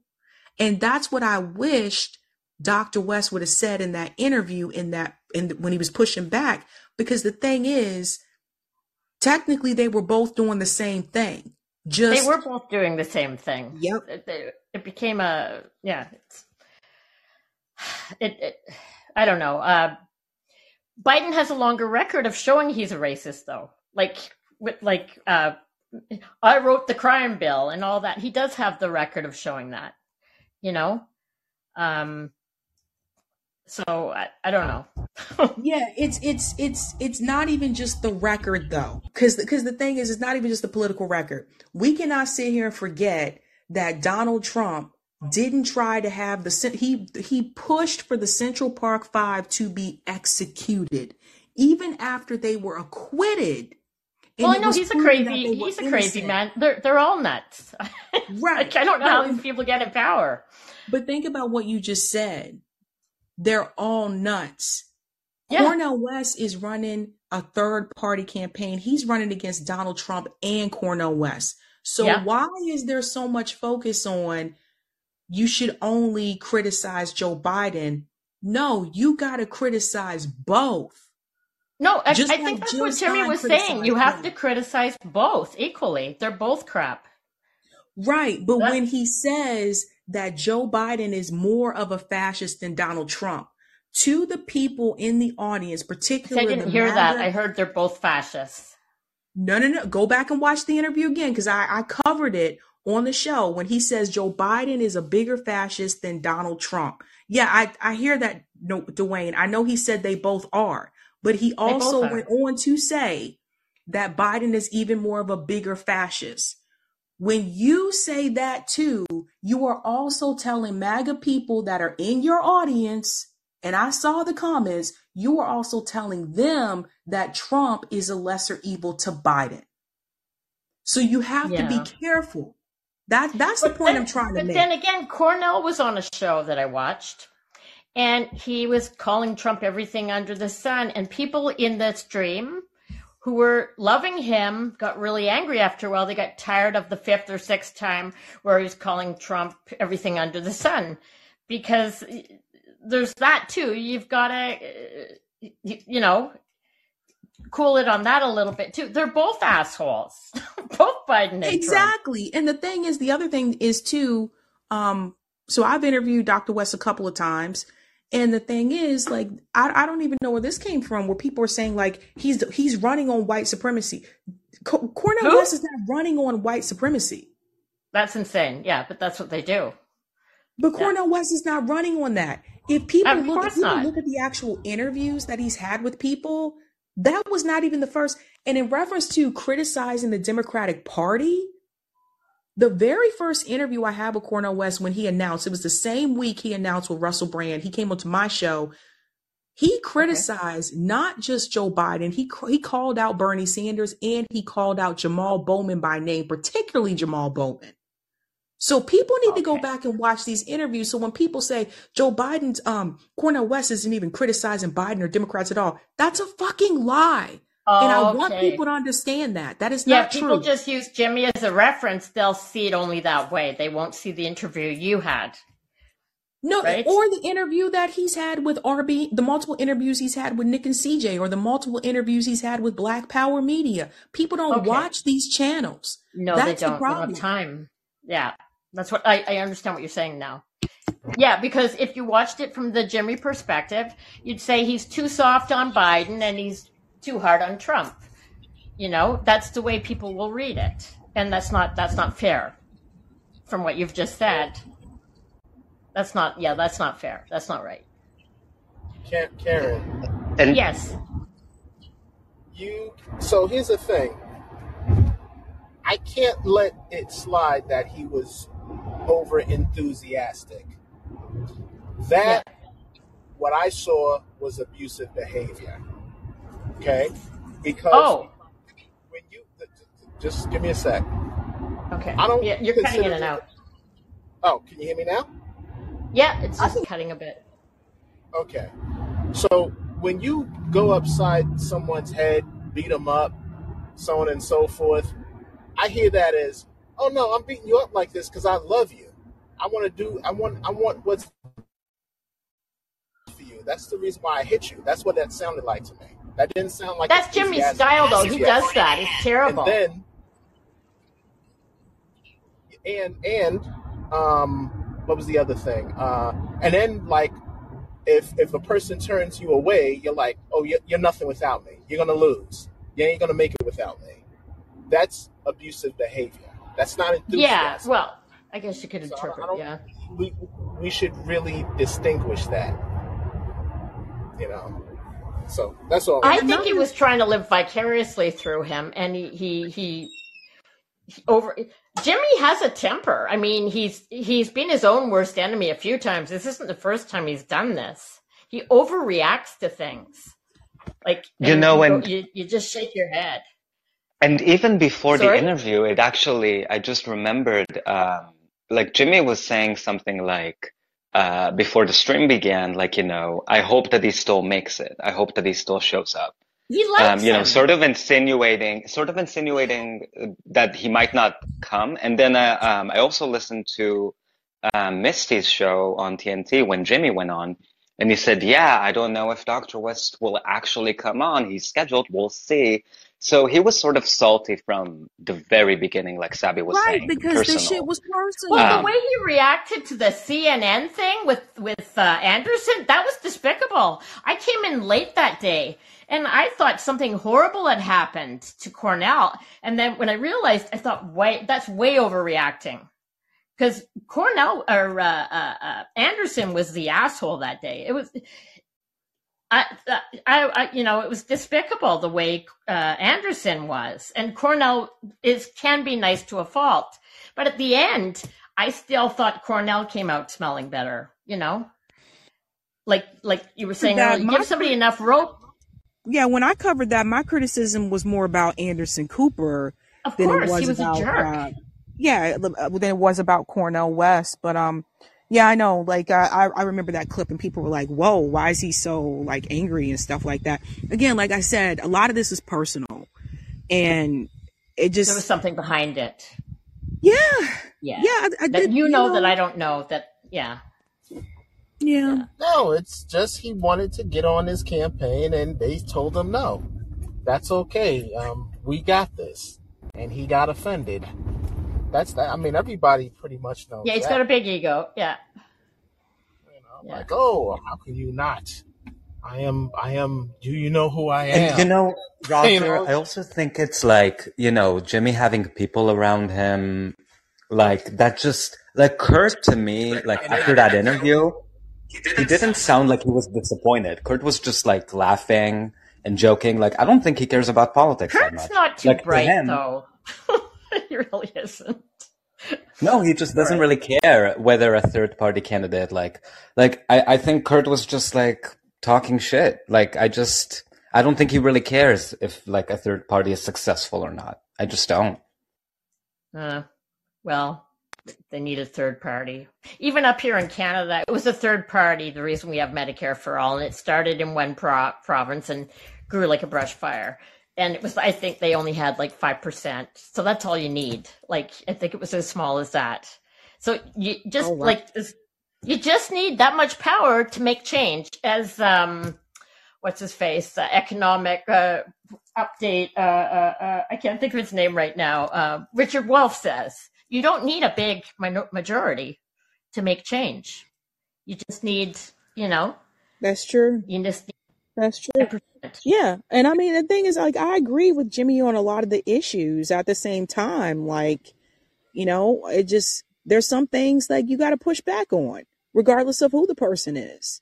And that's why I keep telling people be careful about be, falling into that cult of personality. Like, don't be Yeah. so wrapped up in the personality that we can't see, okay, look, I don't think that was a good idea this time around, or I don't think what you said or the way you said it was was good. Because the thing is, like my audience will tell me, like, hey Sab, I don't like what you did there. Like people will tell me, people will email me or people DM, DM me and they'll tell me. So I get feedback from my audience and I read it. And then I, you know, reevaluate things and like, oh damn, I guess I wasn't that well versed on that after all. So I don't look at it as a bad thing. Um, but I I think especially like if you're doing any type of show or podcast or whatever, you're going to get critiqued a lot, right? Now, some Mhm. is in good faith and some is in bad faith, but this Some of idea it, yeah, that like, ignore, yeah. yeah, yeah, but you, you have to, you have to weed out the, the more important things and the things that are not so important.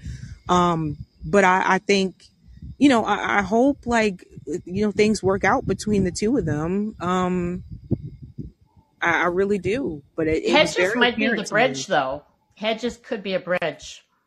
Yeah, know? I mean, like it, it was very apparent to me. You know, there were some hurt feelings. Yeah, I think on both sides. Um, yeah, like I don't think Jimmy's a racist. I think he just says stupid things at times, and and he doesn't. He just keeps going, and then later realize he doesn't realize that's the thing. He doesn't realize like he needs a, an awakening. Like you know, and I don't think his wife holds him to task. He gets he's like a spoiled kid at times. You see him getting away with stuff, and I just go, somebody's going to straighten him out because he has a temper. I, I've watched him with the live streams to people who are his bread and butter, getting mad at people for comments they wrote, and they stopped him reading the the chats. This is a few years ago because of that. So he doesn't know how to control his temper. He's got that Irish temper and it's it doesn't serve him well. You know, So um, he could dish it out, but he can't take it. That's the way I see it. part of partly, yeah, yeah, yeah. And you can't have you can't. The worst thing you could do is surround yourself by enablers, like talking about the chat and Yeah, people sixth that. sense. Like like Kirk just agrees with every damn thing he says. Yeah, that's why he's a bit of a sycophant. Yeah. just, well, I just see that more as him as like he's getting paid to do that. You know, I just see that. I see that as him just laughing at all his jokes, like Ed McMahon and Johnny Carson. I Oh was yeah, talking. yeah. I was talking about the people in the chat and the people that are going, yeah, yeah, because those people are not your friends. Well, yeah. When he was just doing the Cornel fit thing, I I didn't like the comments. I thought this is right. over the top when I realized. Right, those The comments, the comments in the live chat before the interview even started were already negative and racist. And I saw those comments for myself. So that right there let you know that no matter what Dr. West said on that interview, the audience, for the most part, not everybody, but the audience, for the most part, was already against him. Now compare that to the comments I saw in the live chat in reference to RFK. Don't get me wrong. There was a lot of people saying free Palestine. Don't get me wrong. That was a lot of the Oh, lefties. yeah. A lot of the lefties Them, coming in. hello, But at the same time, That was deplorable. The Palestine stuff. That I was disgusted. yeah, like he, this guy's fucking ridiculous. But the of us in the chat going free Palestine. Like I felt very, I felt happy that day. Like that we all came together, and RFK has never recovered. So good job, team. Thank you. also, Karen, you don't Yeah. you don't have to be racist to say racist things. Always I remember guess, that. yeah. That's what I'm saying. He says stupid things without realizing. Like, I I think Jimmy has run off at the mouth disease and nobody filters him. He gets away with too much. And some of those stupid things can be racist. That's all I'm saying. Some I- people, like- some people have done the filter, but they've been canceled after doing so. I will say Oh, that. with him? Yeah. not by not by him, but by by audience members. Like I, I like what happened to, for example, like I oh, yeah. remember. I've had people jump on me when I make a negative comment about Jimmy, and I just go, whatever. like, for, you know, I've had people jump all over me, and I go, I'm sorry. That's just fine. That's your opinion, not mine. Like he he lacks tact and diplomacy. I, I think I said that the last time I was on your show. He lacks that. He needs he needs some skills there.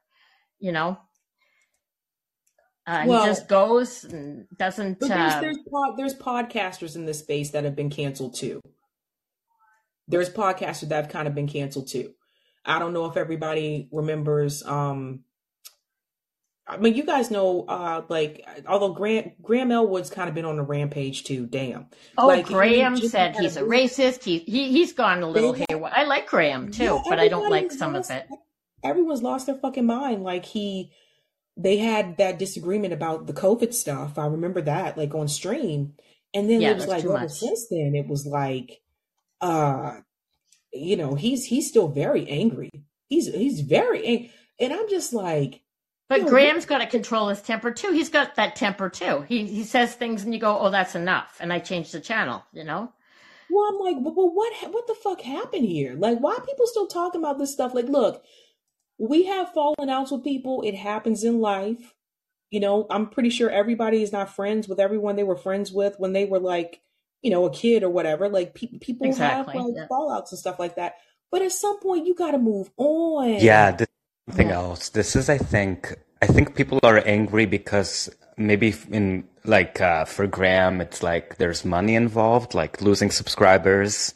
You know, it can feel like uh, you know an audience turning on you is uh, Jimmy's fault or a financial lab. Like TYT, I think He's genuinely hates the now. He's getting money again Yeah, I think TYT now. hates the left because we left them. Like, you know, because they can't get lefty viewers to watch them to save their lives. Like, Yep. you know, there's like this like betrayal thing.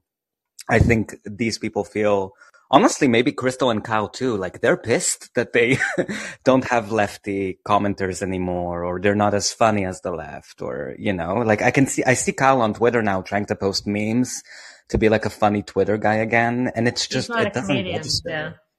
Yeah, he was, he's not. doesn't really work well. He looks No. a, he looks a lot like my son. Actually, it's weird for me when I watch hear him. that. Oh have a- my He looks god. very much. I'm so sorry to hear Yeah, that. except my son's not blonde. He's got brown hair, like Kyle That's used to. good. That's Yeah, he's not dying a blonde. Yeah, All right. I, you know, but want something happened to Kyle. I, I liked Kyle, and then he's too too establishment now. Yeah, Can't it's called it. money. That's what happened. That's exactly what happened. I think he's living in. I, I love to analyze people. I think he's living in cognitive dissonance with her, and he's trauma bonded. I think. I really do, because all his principles threw out the window. You don't change all your principles that dramatically after five years. I'm sorry. That could be, it could be what happened to him. I've seen it happen to people. Uh, young, Hello, younger everybody. men marrying a woman with money. I've seen it a couple of times. So it's just All right. I got I got 10 minutes. So we're gonna bring the other callers really quick. Thank you so much, Karen. Okay, well, thank you. Thank you. All right, Joey, you're on the mic. Boosh. Okay, I'm uh, I'm here. So today we had um, 15, or 16 arrests at the MoMA, the Museum of Modern Arts, and I'm here in New York doing that wave uh, climate wave week of action, and that leads up to the um, New York March to End Fossil Fuels on September 17th.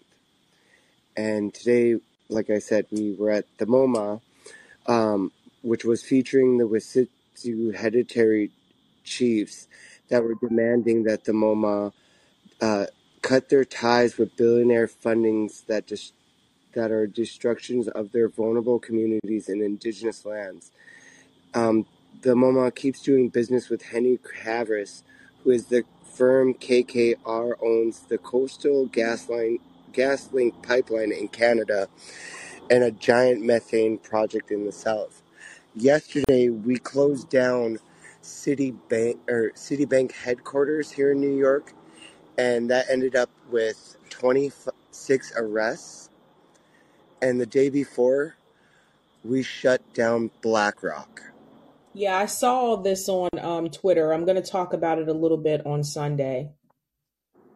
It's been a great, crazy week, and um, if anyone wants to join, the climate folks are headed to um, endfossilfuels.us, but the Green Party folks have an event going on for the march also.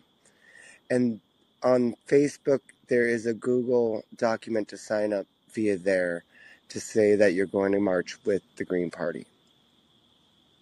And if you're in New York, come say hey to me, take a selfie. Um, and we're not done after Sunday. That's all I gotta say. We're not done yet. I love Sounds you good. all. What's up, Sabby? I said sounds good. All right, I'll see you guys later. All right, thank you so much. And we're gonna bring in Sean, and the last one will be Bad Cookies. What's up, Sean? Just gotta hit uh, unmute. Going once, going twice, going Sorry, three um, times. Was There you go. Yeah. What's up, Sean? Not much. I was uh I I definitely agree Jimmy. The, the, what I was thinking about um earlier is like if we if we really just asked Jimmy like, "Hey, could you denounce racism on your show? Like clearly denounce it." You know what I mean? Like if like if you're a racist, if you think this, that, and the other, if you don't understand the plight of like slavery and you're not interested in learning, leave.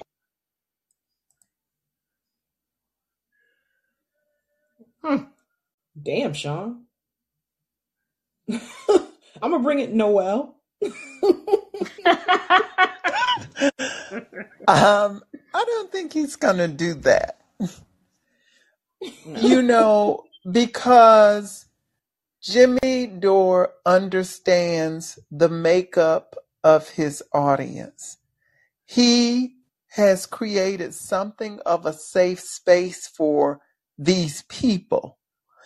And, you know, you can't just be totally obtuse to what's going on in the chat. So he has to know, and he's playing to this.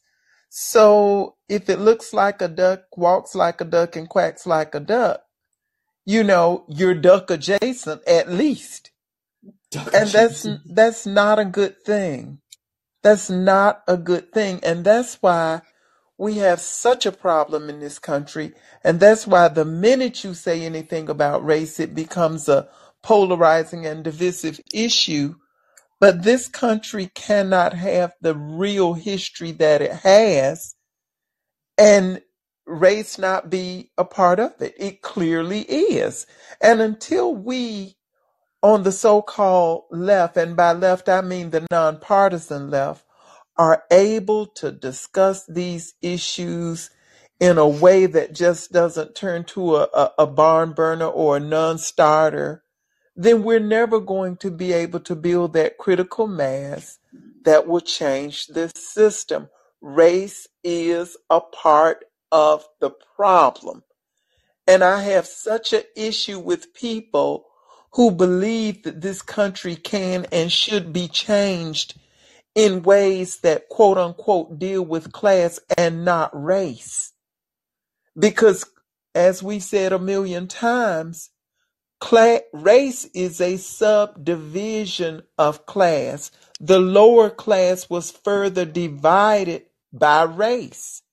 And we have to be willing to see those divisions erased in order that we move ahead. Otherwise, you're not going to be able to build that coalition. And I think, you know, the way, you know, Cornel, um, Jimmy Dore interviewed Cornel West, it was blatantly condescending. He was rude. And if he can't see it, he needs to go back and rewatch that tape and, and see where he was talking in a way that was dismissive in a way that was condescending. This man is a PhD. He's worked at some of the best institutions in this nation. He is a public intellectual. And there is just a certain way he deserved to be handled. And I just don't see this, you know, where people are saying, well, they both had energy, this and that. Cornel West was a guest on Jimmy Dore's podcast. There is a certain way you should respect your guest, even if you disagree with what they're saying. Cornel West is not a, normally a disagreeable person, but to see him pushed in that way that he felt he had to be defensive, it was not a good thing. And Jimmy needs to own that. He created the context and the environment. And you know, so and this debate about whether he is a racist or not, he is still racist adjacent. And there are things he could do to shift that, but he's not going to because he knows that is a part of his audience and probably more significant part than any of us know. Yeah, you know, and, and and just to let you guys know, I've had people reach out to me since this interview has happened that are friends with both, that are friends with both of them, you know, and they were just really sad, like by what they saw. Do you remember the uh, dollars? That, like you didn't. I don't. I'm, I don't think you got it the first time, Sabrina. I when I said because uh, when you was on the uh, on the panel, I said make it real simple. If you got five people, and four out of five has ten dollars, and the fifth has a dollar, and then you gave all of them twenty dollars, is that equal? I remember. Do you get it? Yeah, I get it. Now you get it. Got it. You was under pressure last time. That's why I didn't get it. So Oh, you have to. You're giving me math problems, man. So, so you got to say to yourself, why did that fifth person get get you know uh, twenty dollars when they should have gotten twenty nine dollars to bring them up to par with the other two who went from twenty dollars to thirty dollars? You know what I mean? So you know that's the example that I use to make it simple for them. When when they talk about, oh no, it's class. No, no, no, the class is intricate with us with the fifth person. Class is intricately tied to race because we you give all of us the same thing. We're still lower than everyone else. Mm. So I see some of the comments in the chat, and again, I'm going to let you guys know. Again, there's things I know that happen in the background that people are not aware of. so I'm just going to keep that about. Just let you know, even before that interview took place, there are things that happen in the background before that interview took place. So let's not. Don't be so quick to defend someone because that's the person you like. That's something to think about. Um, I want to bring in bad cookies as well. Bad cookies, just go ahead and unmute.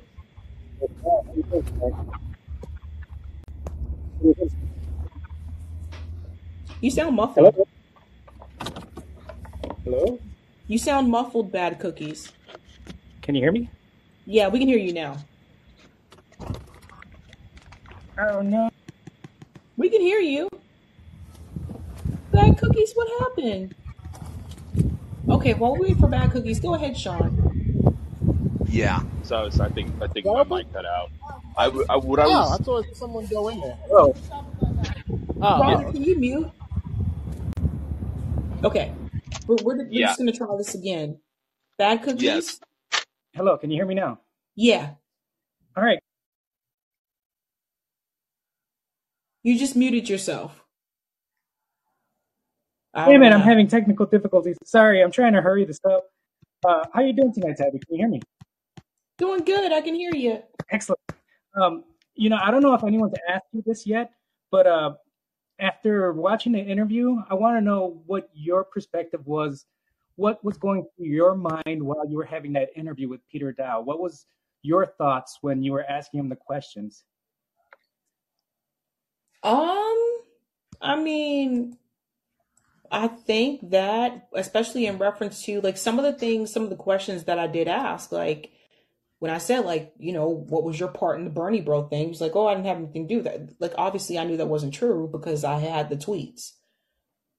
So that's why I said, well, no, I've seen tweets of you calling like Bernie supporters sexist. And then he admitted that was true. So it's like, there were some things I was just like, I felt like he didn't want to admit to, but then I felt like there were other things that he did admit to. Like he did admit to the military stuff. He did admit to, you know, the whole issue with the IDF and in the Marianne Williamson campaign. And I think there's going to be more, by the way, that comes out about Marianne's campaign based on what I've seen from Jen Dyes, because Jen has posted on Twitter she's not done with reporting about that campaign. So just FYI, people. Jen's on a rampage. Like I, I'm serious. Like she coming after folks. So All right. Well, that's good to hear because uh, uh, I, I like that expose kind of stuff. And uh, I also wanted to give you my quick perspective of that interview. Um, I felt that uh, he wasn't being very honest. I, I, I felt like uh, a lot of the segments, like you caught him slipping on a lot of his little his little lies that he kept backtracking on. I think Roger even called him out on one in the chat on the replay that I was watching. Uh, I I don't really trust this guy, but what I wanted to say about that is that it really doesn't matter if I trust this guy or not. The the the main issue is I don't trust Peter Daou, and I think that's going to be a problem for me supporting Dr. West in his election. However, that's irrelevant for everyone else's desire to support Dr. West. I mean, like if you truly believe Peter Daou has changed his colors and and he's going to do a good job for Dr. West, you know, more power to you. Go ahead and support Dr. West. I mean, I saw a lot of people in that chat trying to uh, support Dr. Shiva. If you want to support Dr. Shiva, more power to you as well. I mean, even if you want to sit there and support a, a sausage McMuffin, do that. I think that was do like whatever it takes. I think that was Just like do one not support guy. the duopoly. That's all. That's all I ask. I just, And I just want to say this is going to be good for Dr. West, have at it. Um, I just want to say what we never got a chance to get to because Dr. Shiva did talk for a long time. Dr. Shiva is not in support of BDS. His position in reference to Israel and Palestine is not good. Go watch, go on YouTube, watch the interview with Dr. Shiva and Last American Vagabond, and you'll see what I'm talking about. That's what they talk about. So just FY, he's not good on that. There was like Just there was like one guy in the chat who kept like posting the same Dr. Shiva she- amazing or something. I think he made it look like there was more. That guy's always in the chat when when I have a candidate What if it or is something about Dr. a candidate. Shiva? What if it's on, you know, if it's him on one of his backup? Just be like, Dr. Shiva for press. Like, you know, I think it he's should got like a paid. I think he's got to go like a paid assistant syc- sycophant. Oh I my forgot. The third person is way more funny. Dr. Shiva thinks great things. I forgot to ask you. Uh, I heard something about him inventing email, but I I didn't hear much. I forgot to ask you, Sabrina. You said Midwestern Marxist was going to interview Oliver Anthony. Th- th- Um, did that happen? Where do I find that at? No, no, he was stuck at Burning Man. He was stuck at the flood. Who? Which one? Oliver Oh, Anthony was stuck at the flood. Yeah, he was supposed to perform at Burning Man and he got stuck at the flood. So he So wasn't able to make the interview. Oh, Yep. okay. I know it sucked. Like they they announced it on Twitter. That's how I found out. And I was like, "Oh shoot." Okay. I know I wanted to see the interview too, but Okay. Cool. Well, I did. You forgot to remind us about that interview. Not not an interview, but that debate you had with that guy. As soon as it got close, you you, you I saw it. I don't know. I think everyone else forgot about it. But that what's that guy? That liberal guy that you ended up debating because he said something about uh, college kids, uh, something like that. Black people in college. What was that guy's name? You talking about this is a uh, podcast debate? Yep. Yeah, it was a. po- What, what was his name again? He was he's a professor. Yeah, I mean, yeah. Norm, Norm Norm Finkelstein. Finkelstein. Yes, yes, yes, yes, He's not a liberal. Well, I don't know. Come on, Oh, okay. I'm sorry. I thought you know Norm Finkelstein been around for a long time. Like he lost. I remember he lost one of his professorships because he was in support of Palestine. Right. I'm just saying that you forgot to tell us about to you know like once the date got closer, you forgot to tell us to watch it. Like you told us about, oh yeah, watch it. It's coming in two months.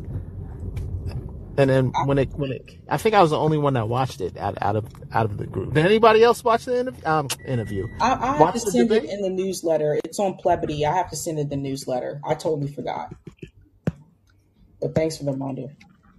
Yeah, I did one thing I wanted to add. Um, so Sabby, I wrote um, a letter to Cornel West. Uh, I have a friend who's in the Green Party. She's dope. She's amazing. She's like, she's real. Um, but I, it, I I'd like you to take a look at it because I'm thinking about maybe like, because I, I think it, it, it kind of consolidates a lot of what people are feeling. Like I think Jimmy was entirely out of line, but you see, you know what I mean? You've all kind of made the same point, and the point is, is that like Cornel West is dealing with a group of people who are feeling a great deal of trauma because of Bernie Sanders, and Yes. every t- every time that Cornel West looks similar to Bernie Sanders, it causes just massive trauma to kind of go through the entire community.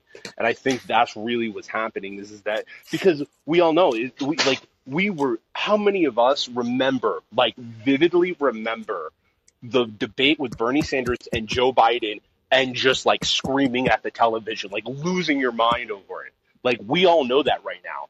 I know that people like in the chat right now know exactly what I'm talking about. And and every time Cornel West looks like he's going the way of Bernie Sanders, it just it just sends ripples of just trauma throughout the entire support group because of the fact if you care about something, it hurts ten times more if it ah. Yeah, if you No, care about something no, you're right. You're right, Sean. And Mm-hmm. yeah, and, and so my, my my thought process on this is that like he needs to understand he has to be the healer of this movement. You know what I mean? He has to be the person to like literally go out and show, I'm not going to leave you. I'm not going to abandon you. I'm going to be here for you. And if push comes to shove, I will push Bernie Sanders and I won't push you. You know what I mean? I will burn the bridge with Bernie Sanders. I like like I like my friendship with Bernie Sanders does not ma- matter more than the salvation of poor people. The salvation, you know what I mean? Like you people matter more to me than Bernie Sanders, and I think that is if Cornel West just understands that and lives that, I don't think anything can stop him. You know what I mean? Because I think he'll get more and more support because what we truly need is the public to understand the difference of the Democrats or Republicans isn't a fucking difference. You know what I mean? And that like we need people to understand on like a very visceral level that like and I'm talking about the American public that they're, they're all being played. And if Cornel West can make a hard break with the Democrat Party and the narratives of the Democrat Party to actually create a narrative of like they're all screwing you over, then we have the ability to change this entire system because it's like Occupy Wall Street. They did they did great job, but they never created a message, and they had the entire nation watching them, and they didn't think about like, oh, right now we need to tell the people what's really going on. We're getting screwed over. They almost destroyed the economy. You're losing your houses, and they're getting bonuses. Damn, damn Obama, and damn every Republican. You know what I mean? That That's would have been a pow- powerful message, and they, they they squandered that opportunity. That was another time I was just screaming at the television. But I think I think that if Cornel West just gets it, that like he he has to be that message. He has to be the messenger of us, you know. And I'm a Christian too. Like I'm full on Christian. Like I 100% believe in God, but he needs to understand. And I wrote this in the letter. Like we don't need another Jesus, you know, Sermon on the Mount. We need Jesus in the temple with the whip. Like that's where we're at right now. And he has the opportunity and chance to actually become that and become the leader of a movement that is like MLK. And the other thing is, is that like, and this is the last point, MLK was a lot of things, but he wasn't just, he wasn't nice. You know what I mean? He literally said like, you're going to hell. He, and he didn't mean that metaphorically. You know what I mean? He meant that real life, fire, brimstone, hell exists, you're going there. That's who MLK was. You know what I mean? He just understood like the message of Jesus in, in a very real sense, which is, is like, you you will be held responsible for your actions. You know I mean? It's, it's like you think that you have all the power in the world, that you're you're the safest person in the world because you hurt other people. You know what I mean? Like if I do the hurting, I can't be hurt. That's the philosophy of American politics, but that's not how this works. Cornel West needs to be a more represent uh, representative of that kind of idea because until he does that, everybody is coming from a place of deep trauma, scared and afraid that if they put their faith in this man, if they put their money in this man, he's going to do to them exactly what he did to Bernie, what Bernie Sanders did to us. And every time he talked about like Bernie's my good friend, this, that, and the other, he's he's giving that impression. And I don't think it is necessarily true, but at the same time, like I'm still dealing with the trauma. You know, and the thing about trauma is it's not it, it like I can think out of it, but it still fucking hurts. You know what I mean? It still causes me anxiety. And if that's the, and I spend all my time thinking that, like, I spend all my time thinking, if I have trouble out thinking that shit, then the average person who doesn't think as much as I do, they're feeling that shit a thousand times worse. So I just, I, and I would just like to say, uh, one, one, one last thing. I'd love for you to take a uh, look at that letter if you ever get a chance. So if you want to send me an email or whatever, I'd be very happy to share it with you. Yeah, would be good. I, I think I, I think um I mean I think you bring up a really good point. I, think the thing is is that again, like that that's exactly what I was trying to tell Peter tonight. I was like, look, bro, The threshold is a lot higher. Things are so different now, so much different now. Like, and this that's Bernie Sanders' fucking fault. Go ahead, So, Roger, and then I'll bring in the Tory, and then I gotta head out. so Sean, if it feels that existential and that like traumatic, maybe people should get off depending solely on the politician and seeing what they could get done at home in their state. You know what I mean? Because again, I, I've been saying this for a year. We got to wean ourselves off of that, off of trying to depend on the politician and seeing what we could get done at home. This way, each uh, election, in terms of president especially, doesn't feel like an so existential where the stakes is high. Like we got to get this one right. We got to get this one right. It's like no, you could be like, well, we already got those things. We got those things over there. We got it over there. All right, we we almost good. Let's see what he can do over on this. We don't, then at least we Yeah. still got this, this, this, and this. I do hear you with that. I just think that like the only time kind of Americans pay attention to anything outside of their just normal bubble is national elections. And that's the reason that like I think Cornel West is in a very great position because of the fact he has the ability to bring, you know, a blowhorn to I literally think the Democrat and Republican parties are cults, but bring a blowhorn to a couple of cults, you know what I mean? Whose cult members don't even realize they're in a cult. And that's why I think like Cornel West is uniquely positioned to have a large effect on that particular element of the American.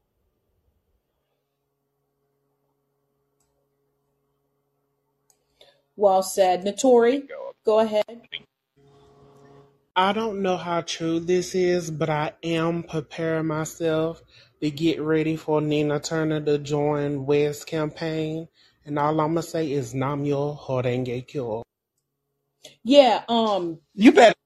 Zoya Zoya did say that. Zoya Zoya did say that um I guess she was being considered for one of the positions. Yeah, there there was but that doesn't surprise me. But the thing is is this is like we did get mad at Nina Turner and tell her you should have ran independent or third party when she was running for Congress. We get we told her multiple times you need to leave the Democratic Party. So if Nina Turner leaves the Democratic Party, I'm not going to be mad at her for leaving the Democratic Party.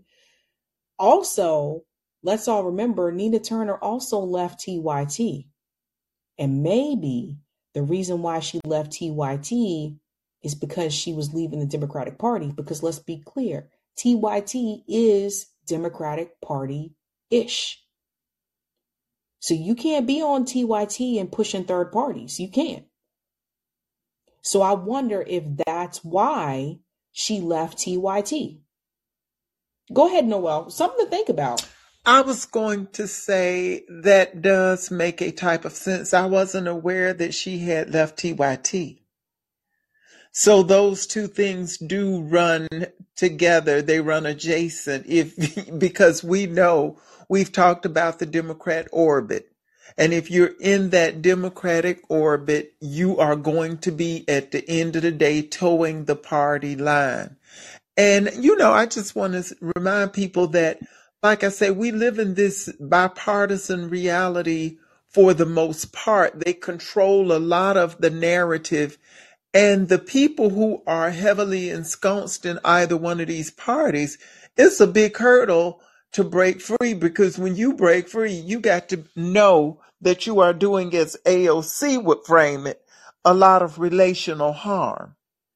And and I think it extends deeper for the people who gain great sense of self and insight from being in those circles. Because when you step away, I imagine you're going to be framed out in a lot. Because I know, you know, living here in Ohio, when Nina Turner refused to endorse Hillary Clinton and she got on the Bernie train, there were a lot of doors closed on her. So you do Oh. the relational harm is real when you step out of those two party things once you've been in there. So maybe now that you mentioned she has left TYT, maybe this is because she is signaling that she is leaving the Democratic Party. Um, I just want to answer a question in the chat uh, or statement. Ghost Unit said Cornel West needs reparations in his list. Reparations is on his website. And I talked to him about that the very first interview uh, after he had announced. So I keep forgetting, Noel, that you are in her district. I keep forgetting that. Yeah, because you know, I reached out to her in my situation where I'm trying to deal with this, you know, fraud and cover up that I've been the victim of. And, you know, I've spoken with she and Shontel Brown, and I spoke with Shontel Brown before Shontel Brown was a congresswoman, and I've reached out to her since. It is a lot of corruption here.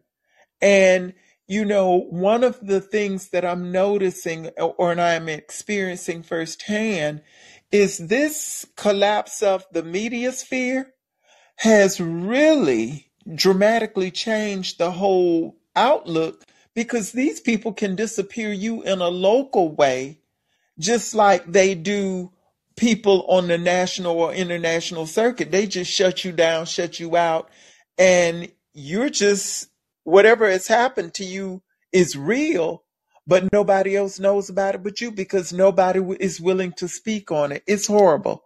And, you know, both, and Nina Turner, though she indicated that she might try and help me, did not. And Shontel Brown just doesn't do anything. So it's, it's really a hot mess out here. But I do know that this district is heavily Democrat.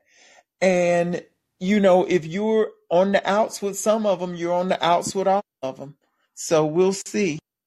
Do you think that's why, Noel, do you think that's why she didn't criticize the squad members for not supporting her? Oh, absolutely. Because she did not want to be out of that loop completely.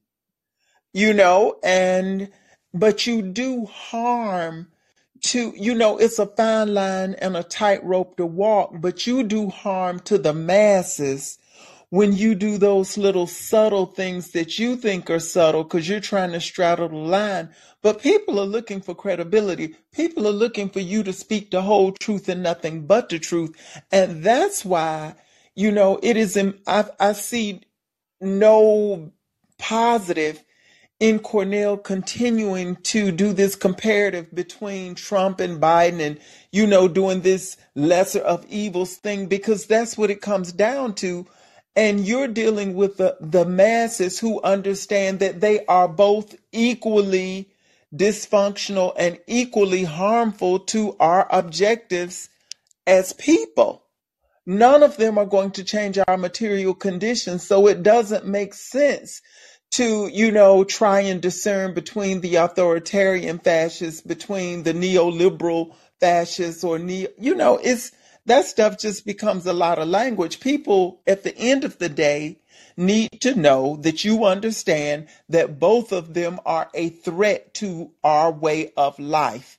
And be it a slow gin fizz or a quick shot, they are both equally dangerous to the well-being of everyday working class people. And that's the point. So he needs to start with policy, start with policy, deal with those issues in terms of the current and past administration as necessary. But, you know, because what we're really fighting for is that majority of Americans that is neither Democrat nor Republican. The disaffected members of each of those parties will come, but we're really trying to engage that that big mass of people in America who are just turned off altogether. And I'm looking for Peter Daou as campaign manager to get Cornel West exposure up so that he is out there and people understand that he's running in ways that he can't do without a campaign manager. And that's what I'm looking for. Well said. Hey, I just want Um, to say uh, regarding Nina Turner, I just put in the chat. Um, when you look at her Twitter, I mean, it's it's just Democrats. She's just boosting and promoting Democrats and insiders and stuff all over the place. I I just highlighted one from today where she's reposting a tweet from Our Revolution. Join our live town hall today with Barbara Lee, Ro Khanna, Mark Pocan, Ayanna Pressley, and Keith Ellison discussing how we build a more progressive America. Yeah, she's also been tweeting a lot about uh, student loan debt and reparations as well.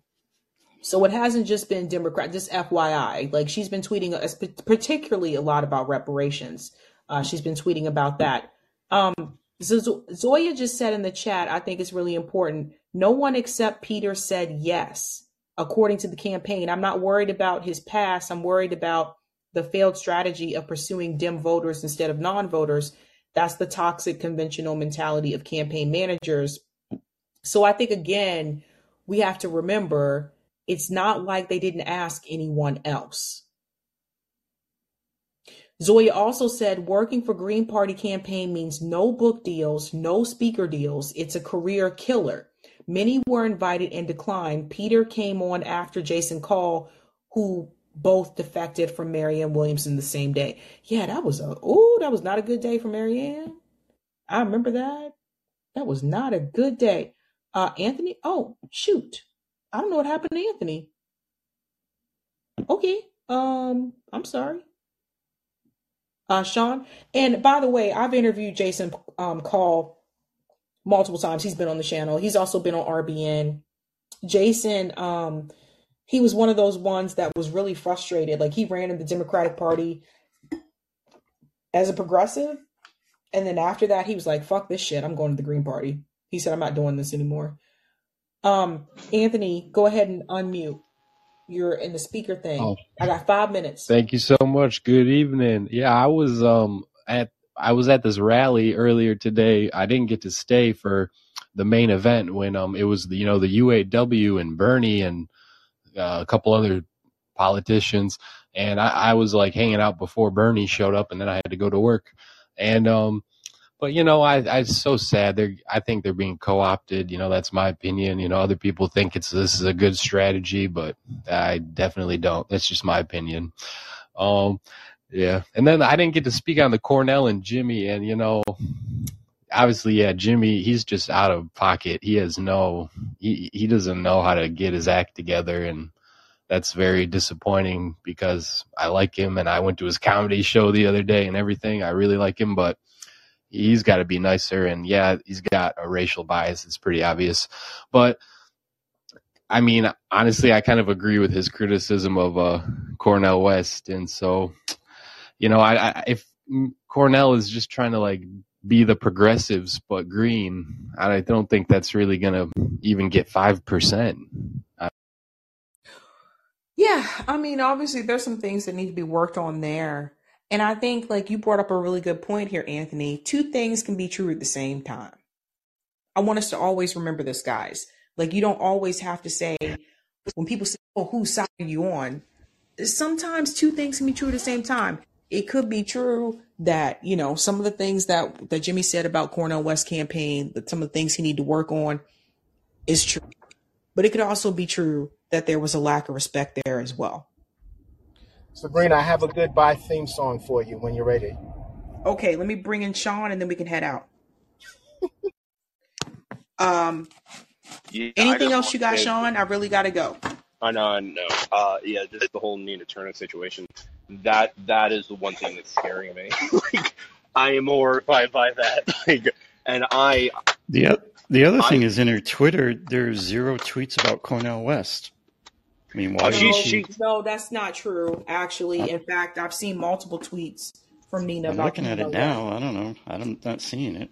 Yeah, No, and she no, because when Cornel West first announced he was running, she tweeted, she retweeted, and she actually, or what is it called? Quote tweeted. She retweeted and she said that she she was very excited about him running. Yeah, I Yeah. guess I'm just not seeing yeah. anything now. So She also went out of her way to mention Cornel West in the CNN clip that I clipped the other day. Yep. I think she does. She also and I just interviewed him too. She interviewed him on TYT. and yes, I actually what what I wanted to ask was Noel because um because it's amazing that you live in her district and that you've actually had dealings with her. I just want to know like what do you have any more personal thoughts on her that could kind of shed light? Because I mean, honestly, I think that like with the progressives in on Twitter, you know, she might be liked, but I think that that again, like I said, it's more Bernie Sanders stuff. So I would just kind of I, I mean, I, I would, I'd be happy to be educated on anything you might have to say or educate me about. That, that, that. I'll make this quick. Um, my gut instinct is that Nina Turner really does care about changing the material conditions, as she says, of everyday working people. But like I say, we live in, for the most part, politically, a bipartisan reality. And I think, you know, early on, she cut her teeth on moving through that Democratic Party. She had gained a certain amount of, you know, esteem here in Ohio, and then she gained a national profile through the Bernie Sanders movement. And I think it's just difficult for her to find her way outside of that and, you know, try and advance her core beliefs and values outside of the Democratic thing. And I know, you know, I sense that she is very careful not to make missteps in terms of getting out of alignment. Because, you know, once you're out, I think you're really going to be out, especially at the level she's in. If she's not prepared to do a Cynthia McKinney type of move and just lead this whole thing and this and that, and I think she doesn't really see how that works, or she's not willing to pay that price or make that level of sacrifice. You know, so uh, it, it's it's just a tough call in terms of what people are willing to do in their personal and professional lives to advance the cause and issues of others. It comes back to at what cost, at what sacrifice. So there's that. Much appreciated. Thank you. Whenever you're ready. Oh, you ready? Yep.